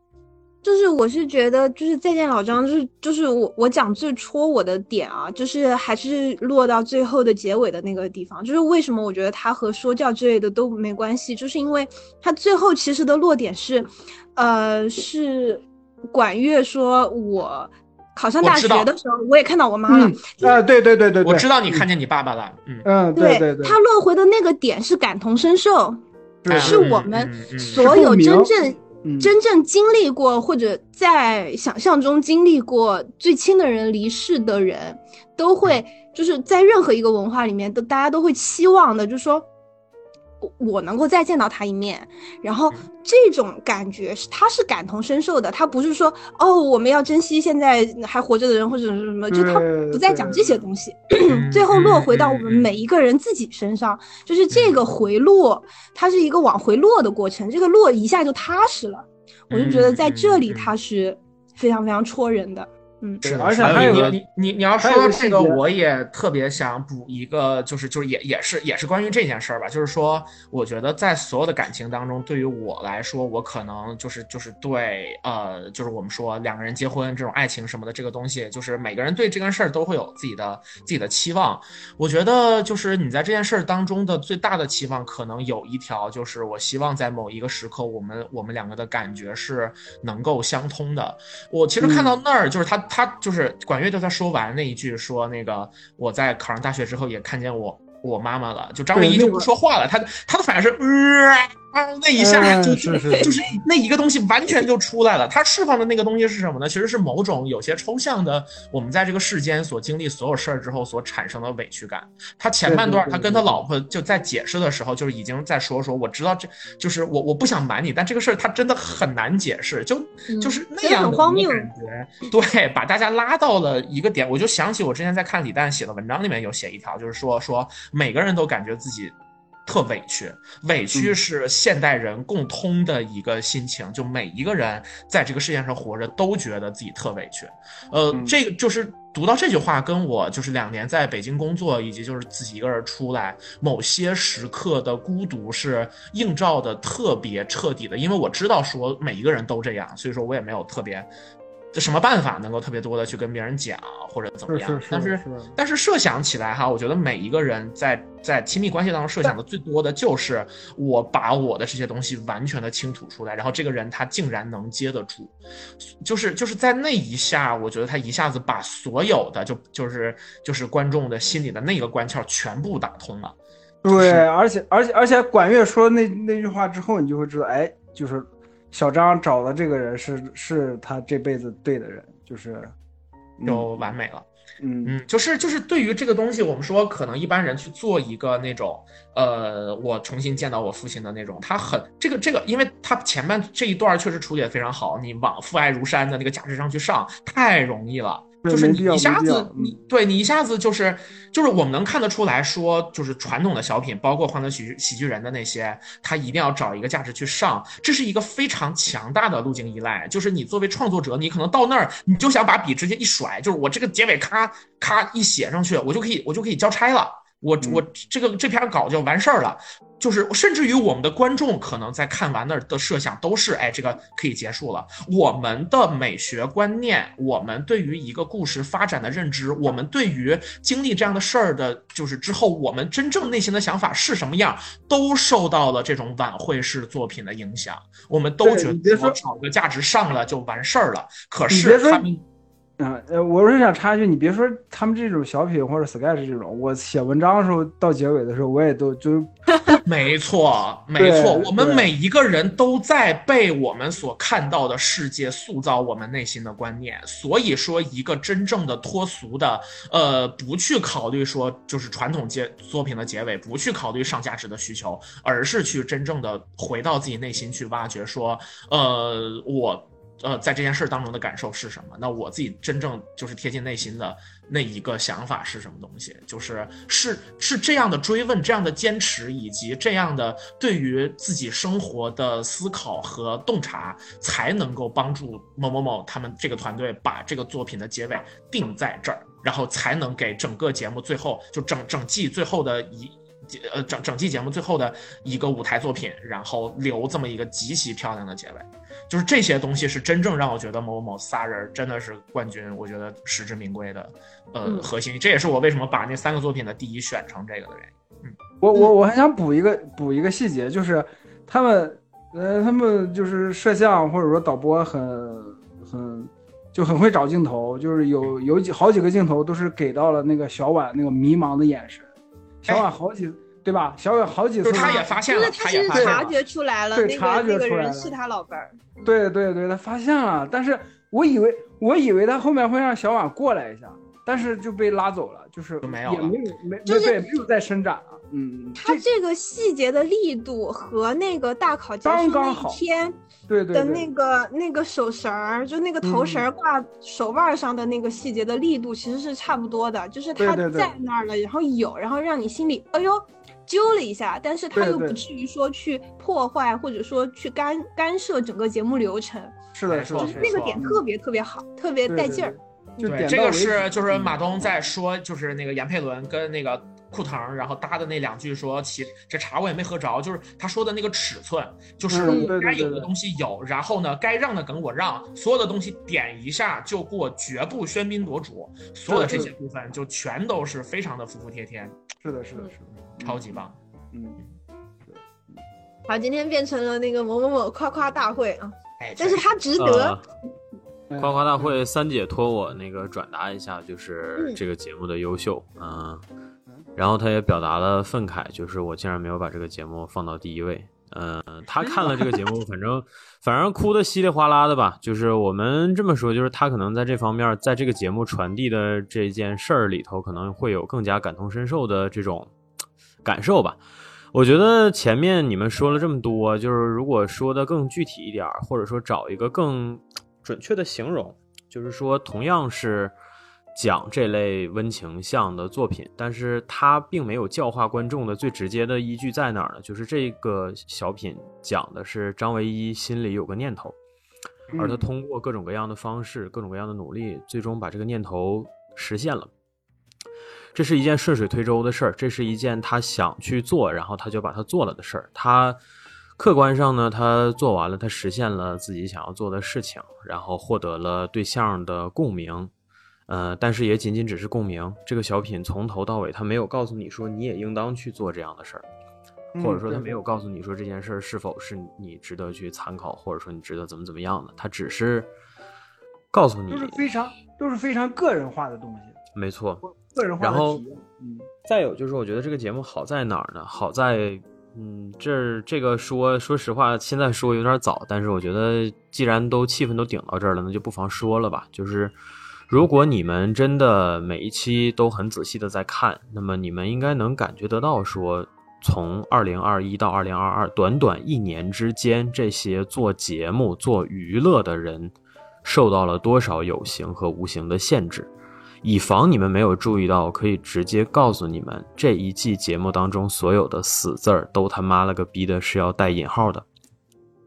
他们使用的枪、枪械和刀具的道具全都他妈的是塑料的，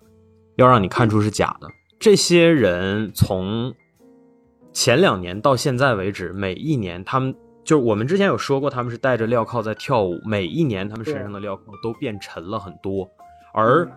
所有这些演员在镣铐里头，然后在这种高压、超负荷的状态下，在自己的表达和呈现以及思想处处被限制着的情况下，再产出一个又一个的自己也不确定能否收获好效果的作品。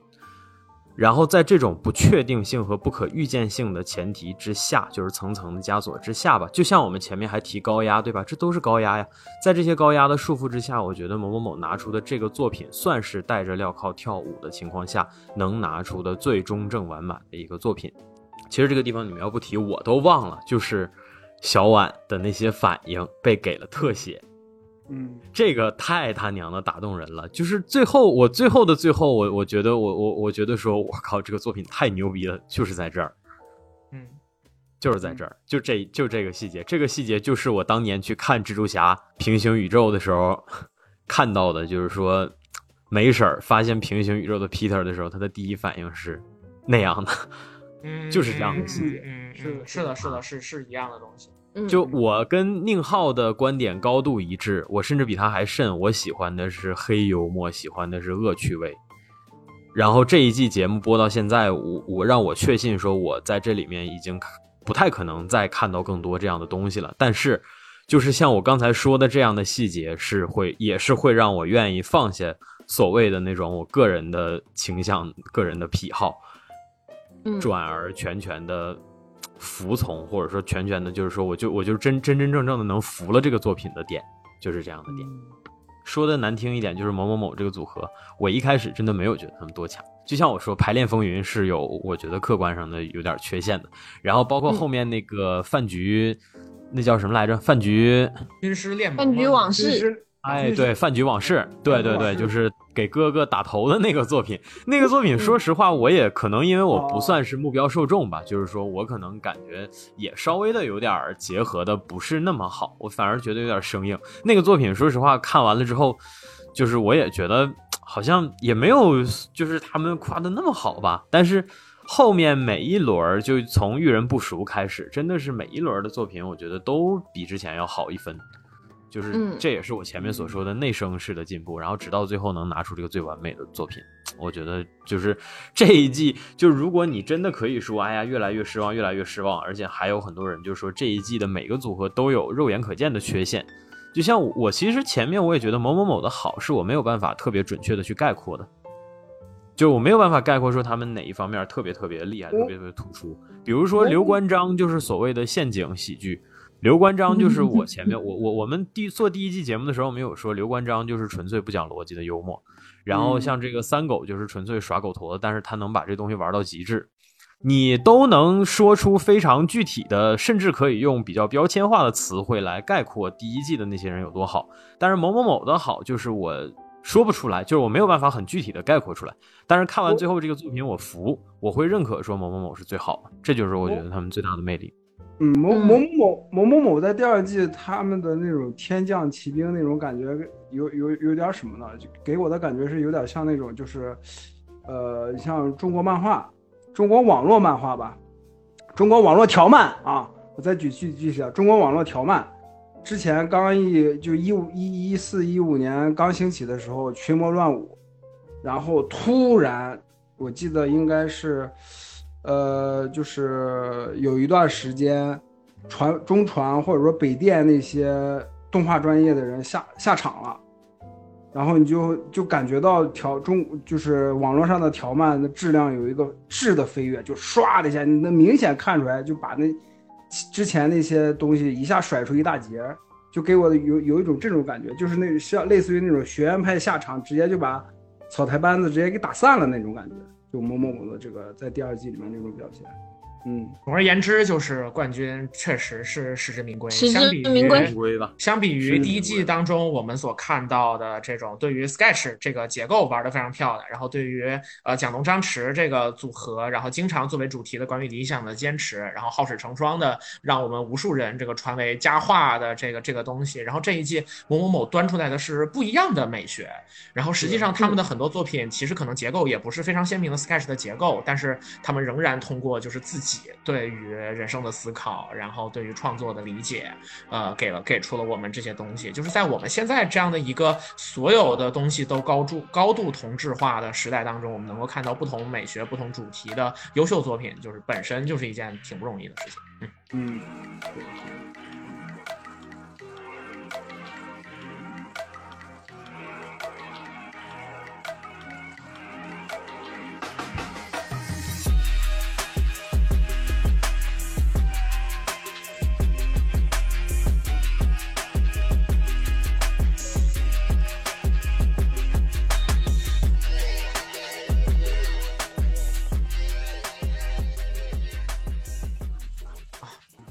某某某夸完了，我们接下来要夸一下少爷和我。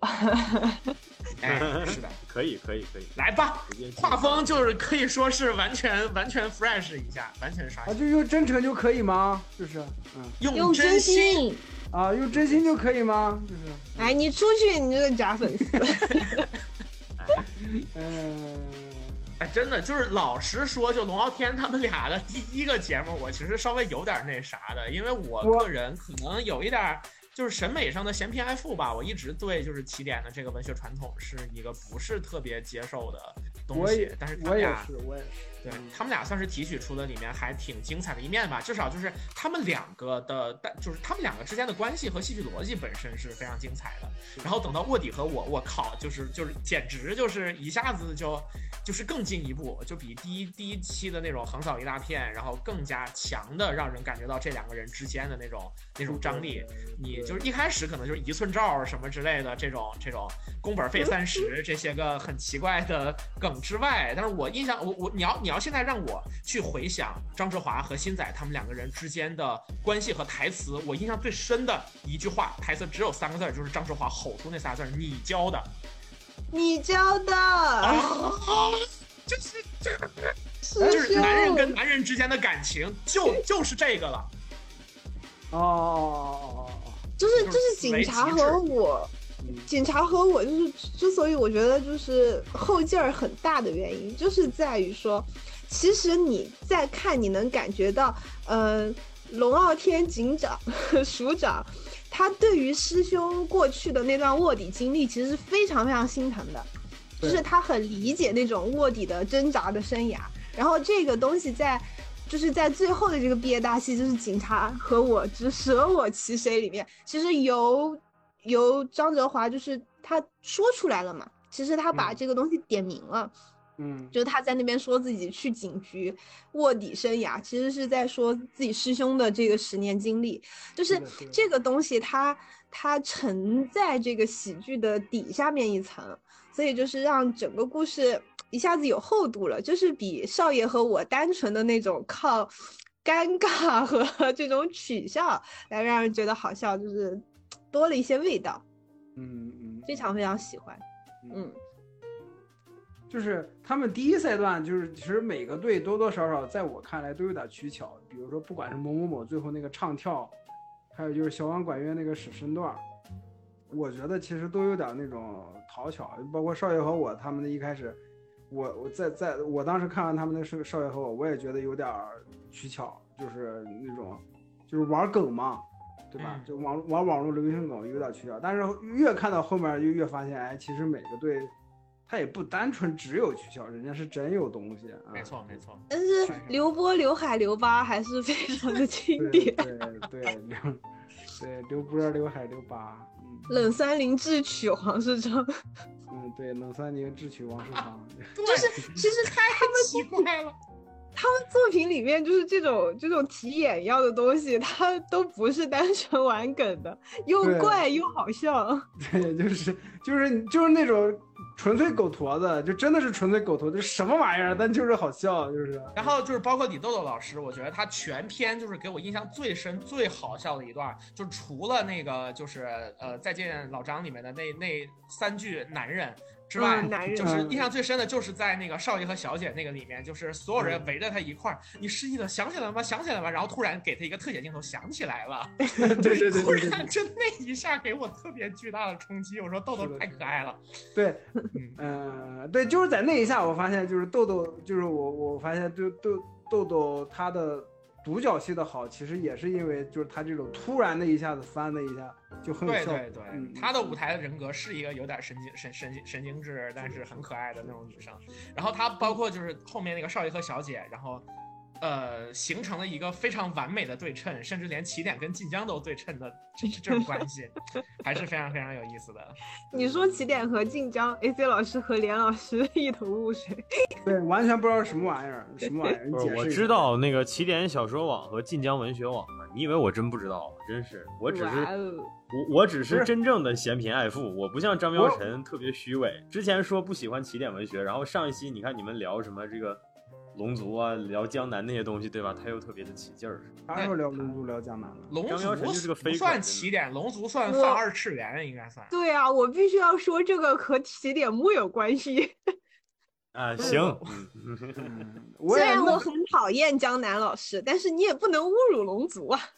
那你要这么说，那我也知道起点晋江，我就只是不知道，就是就是，我以为的他是什么有有什么梗呢？原来只是。单纯的回来回来，就是这节目当中，其实是李诞非常就是针对性的去夸了说新仔，一个是创作能力，另外一个就是对于流行文化的认知和使用，就是这一点上确实是挺厉害的。包括他找这三对儿，呃，就是就是少呃少爷组、卧底警察组，还有德古拉。对，就这些当中，他把那样的一个提设和这两个人之间人物关系的结合，确实都非常的灵性。说实话，德古拉这个作品，我觉得也是一个有点儿，对，被被低估了。我特别喜欢德古拉，真的很不错。我觉得他在网上没能没能得到一个恰到好处的优秀评价，单纯就是因为结尾吃饺子那个，可能有点就是就是不是不是。不是，我觉得，我觉得这个更深层次的原因是，大家还是觉得东北小品 low。不是，我觉得你们都没说到点儿上，因为这个是跟竭尽全力合作的，懂了吧？这才是真正获得差评的原因。哦，就是我就是我是我这就是么说吧德古拉没有我先评价的原因、对啊。我，我就我就这么说，我我就这么说吧，就是你知道现在这些那个做这种评价的这帮逼养的，已经就是能够，呃，吹毛求疵了吗？已经。哎，对对，我就没事儿，我我就是对吧？我就是咱们电台没素质担当嘛，所以说就是最离谱的，让我觉得最离谱的地方在哪儿啊？就是我之前看到过一个最吹毛求疵的，他说啥呢？他说这个小品克奇说说的就是攻击他克奇的点在哪？他说刘波和那个孙淑月他俩唱这个二人转的那个调儿唱的不好听。你就说是不是傻逼？这这这，其实他说话其实是这样子的，就是这个小品，我唯一有一个疑虑，就是我看到最后一直抱着一个疑惑，因为我不是东北人嘛，我也没有吃过血肠，我就特别觉得奇怪，就是他们说吃血肠吃血肠的，最后那个饭盆里扒拉出来的好像是面条，好像是面片儿，然后我就一直在想，血肠是。它是煮的是有既有面片儿又有血肠，还是说东北的血肠就这样？就是我当时疑惑了一整集节目。一般来说是下到酸菜锅里，然后呢，就是在下之前生的时候呢，是一个完整的肠衣，然后里面是血，然后煮了之后呢，那个血然后会稍微膨胀一点点，但是肠衣会缩到比较小，所以说是一个变成一个有点像豆腐结一样形状的东西。然后血的质感其实跟血豆腐是很接近的，呃，然后确实是好吃。就尽管我不喜欢酸菜，但血肠我一直是非常接受的一个东西。血肠这个地方我必须得 Q 一下这一季脱口秀大会啊！我特别重点要表扬的就是秋瑞说那个跟他女朋友做血肠那个段子啊，那段特别生活的一个点在哪儿呢？就是他说这个拿刀扎血肠，结果把那个就是扎那个液态的生生血嘛，它里头是，然后结果扎漏了之后，那个往出滋血。就是你知道我们这边现在卖血肠的那个店，因为我现在也也不在东北，我在青岛嘛。但是就是我我这儿卖血肠的那个那个地方，他为了规避这件事儿，他现在卖的全都是煮熟的了，就是生的他是不敢直接卖的。这个细节特别生活。然后还有就是他这里边有一个特别破的终极烂梗，就是说那个什么，我去市场买个王八回来，给你们做一个血常规。操！就我那天听到这段，我真的直接失控，就我自己一个人在房间里头失控大叫，然后把我家狗都吓到。我听了那么多烂梗，就是就是我我就 Q 一下之前我们节目里头老喜欢他那一段了。对，说过什么这个我我们什么我我见过无数的恶魔，这是我第一次发现恶魔不得不这个呃履行对人类的承诺。我我这辈子听了老连玩过无数的，就是那个各种七破八烂的破梗，但是我听到这个血常规是我第一次忍不住，真的在屏幕面前百分之百的失控大叫。给大家解释一下，血常规不是我说的啊，你这搞得好像血常规是我说的一样。没有我是秋瑞老师在那个脱口秀大会第五季的。不行，不不许出现秋瑞，不许叫好的好的，我们我们给我们给那个维欧老师一个面子，好吧？我们 好好好，Cherry 啊，我我我，对对对，我们用英文用英文，Curiosity, curious，哎，对对对 Curie，Curie 对。嗯，然后反正德古拉和我这个小品，我觉得就是前提就是一个很好玩的前提，就是因为你看，呃，吸血鬼对吧？它某种程度上也算是不能说怪奇文化，但最起码是绅士绅士文化嘛。两个，这是真正两个风马牛不相及的东西完全放到一起，而且你想不到。呃，就就是就是这么说吧，就你你看吸血鬼的东西，你会本能的想到血肠吗？就别别说外地朋友，就东北朋友也很难把这俩东西完全结合到一块儿。我觉得这就是点子好嘛，就是他们没错没错，对，你能看出他们在构思节目的过程中，处心积虑的、绞尽脑汁的，能够想到这些比较奇葩的融合在一起又好玩的东西。至于你说具体呈现上来讲的话，呃，我觉得确实他们就是模仿东北口音的时候，不可避免的还是会有那种比较。嗯、就像我之前吐槽过，我说抖音上面那个 AI 的东北话是一样的嘛，但是，嗯、我觉得这些都是小问题，就是跟他们整个这个小品的节奏啊、演进什么的相比，都是好，都是小问题。而且还有就是，如果你们真的就特别愿意看那些笑中带泪，那这个小品也不是没有，对吧？那个村长说的那句话就挺笑中带泪的嘛，陪不了你们一辈子，陪你们十几年还不行吗？对吧那是刘波说的。刘波说的。对对，那是刘波说的，对对对对对，记错了，记错了但，是是的。但是这个作品发音都不标准，那是刘波。好好好，但呃这个故意作品不发布标准得不说，就是还是还是要说说我们非常重要的这个马旭马旭东老师。这个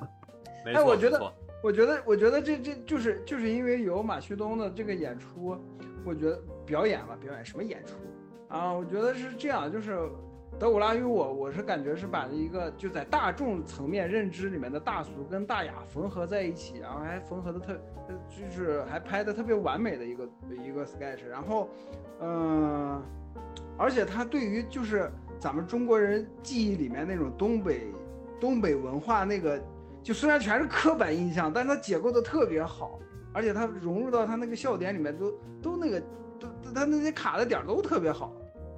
最神的是最神的是刘波用村里的广播，然后叫大家来看他们家的大吸血鬼。对对对对对，那段哎我靠，就是哎呀，一下勾起了我二十多年前我村村里广播响起来的，就全村人都赶紧给我来呀的那种氛围，一下就上来了。就是大队大队要放电影了啊，大家都来大队看《黄飞鸿之西域》啊，就就大概这种感觉，就是。可以，你这个记忆也非常也非常有有那个味儿。可以的，呃，我我对，就我觉得挺好的，就是你真抓着这个文本或者抓这个设计说它好玩，我还是想要提啊，因为我觉得这个前提真的特别妙。就是我今年刚补完那个恶魔城的动画，就那个 Castlevania，嗯，那个动画，那动画一共四季啊，这个质量挺好的。然后这个动画其实就是以德古拉之死作为前提的嘛，就是讲的就是这个吸血鬼伯爵。嗯，怎么样被干掉之类的，就他是以这件事儿作为前提的。那我看这段的时候，包括我看这个节目的时候，我就在想，就是德古拉通常来讲是一个特别威严，然后不可怎么怎么样的存在，但是你很少会去想说这些吸血鬼，因为吸血鬼在很多作品里头确实是所谓挣扎求生或者被迫害的存在。它实际上是少数群体，它是个，它它它会，它是它是某种程度上来讲，尤其现代吸血鬼，它也是在争取权益的，就是给自己争取权益的群体嘛，或者说比较稀稀稀少的群体嘛。或者说从这两年的就是文艺作品的这个方向大方向上来说吧，欧美的文艺作品，对吧？就是他们他们如果就是去拍的话，可能会从这个角度去切入。嗯，对，它其实也是给这种所谓的叫这个弱势群体落草为寇，或者说被逼到绝境之后，提供了一种新的可能性嘛，是吧？虽然这个可能性闻起来是无比的蒜味冲天，而且一不小心还容易把那个外皮儿扎漏了之后还滋你一身血。而且它这里边很多细节挺好玩的，就比如说那种什么窗花小识字儿是吧？然后看到识字儿就害怕了之类的，就就是就是就是我觉得这个这个小品，你你你咱们前面说了那么多什么高压环境下创牌啊这个那，我觉得这个小品是挺能看到你创牌过程当中下心思的那些地方的一个一个嗯一个小品，挺集中的一个体现。所以我觉得我觉得也是能看看出人性格吧，就是哎。就是就像那个一一寸照这种东西，就是虽然说看起来和星仔的调性很像，但实际上是哲华的点子一样。就是其实德古拉里面有一些很歪的东西，你能感觉到是哲华想出来的，就是，然后你再联想到他在这一系列里面一直都演一个正角儿，是吧？然后对对对，他的点子其实是那么偏的，就总体来说整个宇宙就就特别的合拍。对，就是你光看小亮的照片，你也想不到他是一个以翻后空翻为这个这个主要手段 来博眼球我跟你说，现在玲子老师，你在网上一定要避开一个叫就是嘎嘎们，就认真的嘎嘎们这个节目。然后嗯你要是不小心看了，然后看到哲华的片段，就赶紧赶紧跳过，千万不要影响你心中他们的就是我一个一个形象大崩塌，是吧？就是我前两天看到一个比较类似的段子，就是属于说，你知道怎么去扮演一个洗手液吗？就嗯，就就就是这种段子，就这种奇怪的东西。等会儿哲华还上过嘎嘎呢，不记得了。嗯，是。我我我我之前看完小碗管乐那个节目之后，我就觉得挺厉害的嘛，我就想搜看他们有什么其他的配合。结果我一搜那个嘎嘎那个节目里头的他俩的表现，直接给我尬死了。就是 就是就是就是什么管乐说什么你是我的朋友吗？那个节目我靠，我哎当时哎呦我天哪！我我真的给我尬疯了，我去，怎么是为什么那样的？不一开始攻击我？对他们的那个就是认真的嘎嘎们是嘎是尬尴尬的尬是吗？就是就是那个 Gagman，我好我好像看了一点点，我看了一期还是两期，然后我他给我的也感觉就是看了一眼它是一个没有点儿，然后硬就是没活硬整的一个节目，就是对对，对吧？他搞了很多这种所谓的搞喜剧的朋友们，然后一个点儿也没有，然后就搁那儿就是你三两句儿要给我逗笑，我觉得这个是一个一定会尴尬的一个设置。你要聊这个，我我我稍微多说两句，因为一方面就是我们的朋友梁一增老师确实也参加了这个节目，就是说，呃，Gagman 这个节就是认真的嘎嘎们想选的是这种综艺的 Gagman，他直接对标的这种呃呃角色大概是什么样的呢？我举两个例子，大家就明白了。一个是《康熙来了》里面的沈玉琳和那个陈汉典。是这样的角色，另外一个呢嗯是火星情报局里的杨迪，就杨迪跟李诞都是满分级别的 Gagman，所以说因为他们呃欧弟其实不太就是他功能性不算他功能性会弱一些，对对对，就是啊。他。对，然后，然后另外就是他其实也是，就是反正他的位置可能不太是 Gagman 那个位置吧，就是他更多是一个帮助整个节目去调整气氛，去不失时机的加入一些东西的一个这种角色，这就导致说他们这个节目的选拔标准本身其实很抽象，就你真正问他们四个导师都不太好说说这个标准它究竟是什么，因为有的时候搞笑这种事儿是非常看气氛的，所以说他们第一轮在比的一个东西叫什么呢？是一个来自日语的说法，叫一发技。这个一发技直接翻译成中文，我觉得就叫整活儿。就是你搞一个什么东西，然后怎么样把这个节目效果给你搞出来。那这个事儿本身其实是非常看趣味和个人审美的，然后同时又很需要你这个演员眼力劲儿很强的程度。然后他们第一轮有一些部分确实挺好笑的，梁老师那段我觉得就挺不错的。对，然后还杨老师那有包括一轮段巅简直巅峰，就是没错，那段还包括昌叔的表演也不错，他看什么东西都可以变小，呃，会可以变大。比方说他看到张伟，然后碰到，然后拿放大镜放到大张伟身上就是大张伟，就是有一些这种非常莫名其妙的东西。然后还有还有，你你你大概知道它是个什么方向了吧？就是是是 对，然后然后还有包括那个专属于围殴的节目。目。哎，然后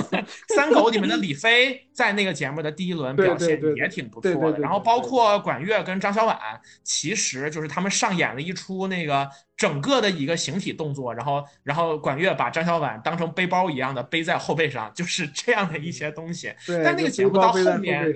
后面就逐渐感觉到他的风格，以及就是他们对于 Gagman 这个东西的定位和选拔的标准不够清晰，然后这个节目越做就越垮了。呃，然后我觉得就是同样是在说，就是我做一个喜剧节目，而且是选拔性的喜剧节目，怎么样除了脱脱口秀之外，搞一个另外的赛道？我觉得喜剧大赛和 Gagman 都是一个尝试。就是如果说大家有兴趣去考古一下 Gagman 那个节目的话，你会发现非常多的熟面孔。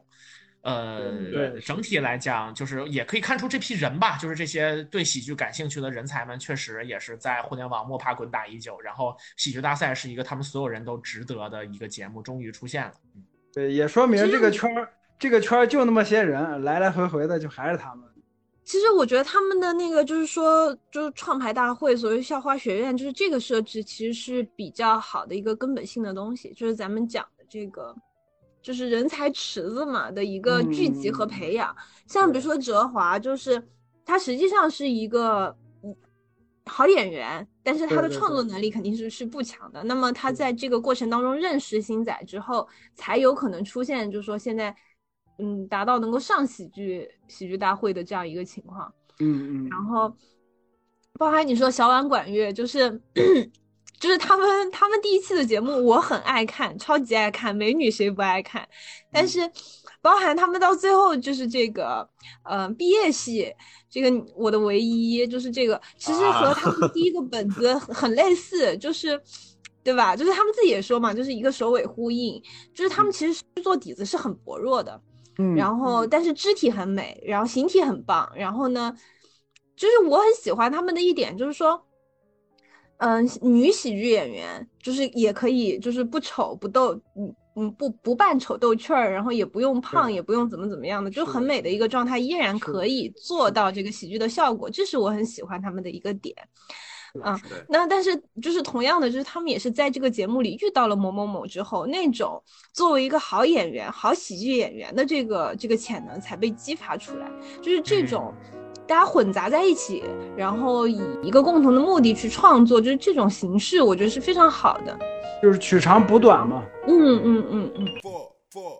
好的，本期节目就到这里，感谢大家收听。喜欢的朋友不要忘记点赞、收藏、关注“维喵评话”电台，荔枝、网易云、喜马拉雅以及 Podcast 和 Castbox 同步更新。微博、B 站搜索关注“维喵评话”即可收看精彩幕后花絮及主播日常，也可以进入爱发电网站搜索并助力“维喵评话”。我们感谢每一位粉丝的支持与期待。维喵平话说点有意思的事儿，我们下期再见，See ya。This is not apology.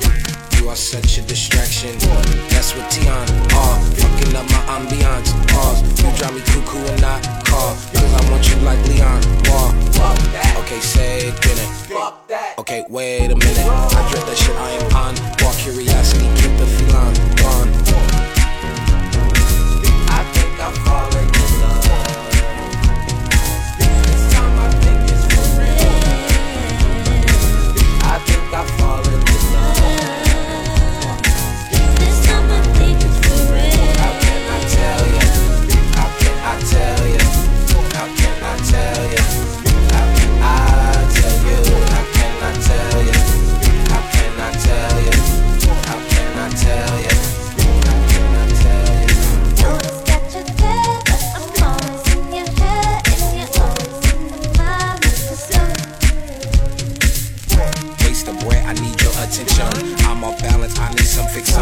I'm your puppet, you are Jim Henson. Fall in love now. I think I'm falling in love. Fall in love now. This time I think it's for real. Fall in love now. I think I'm falling in love. Fall in love now. This time I think it's. How can I tell you?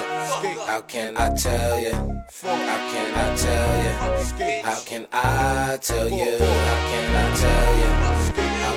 Tell you? How can I tell you? Take me to the bridge.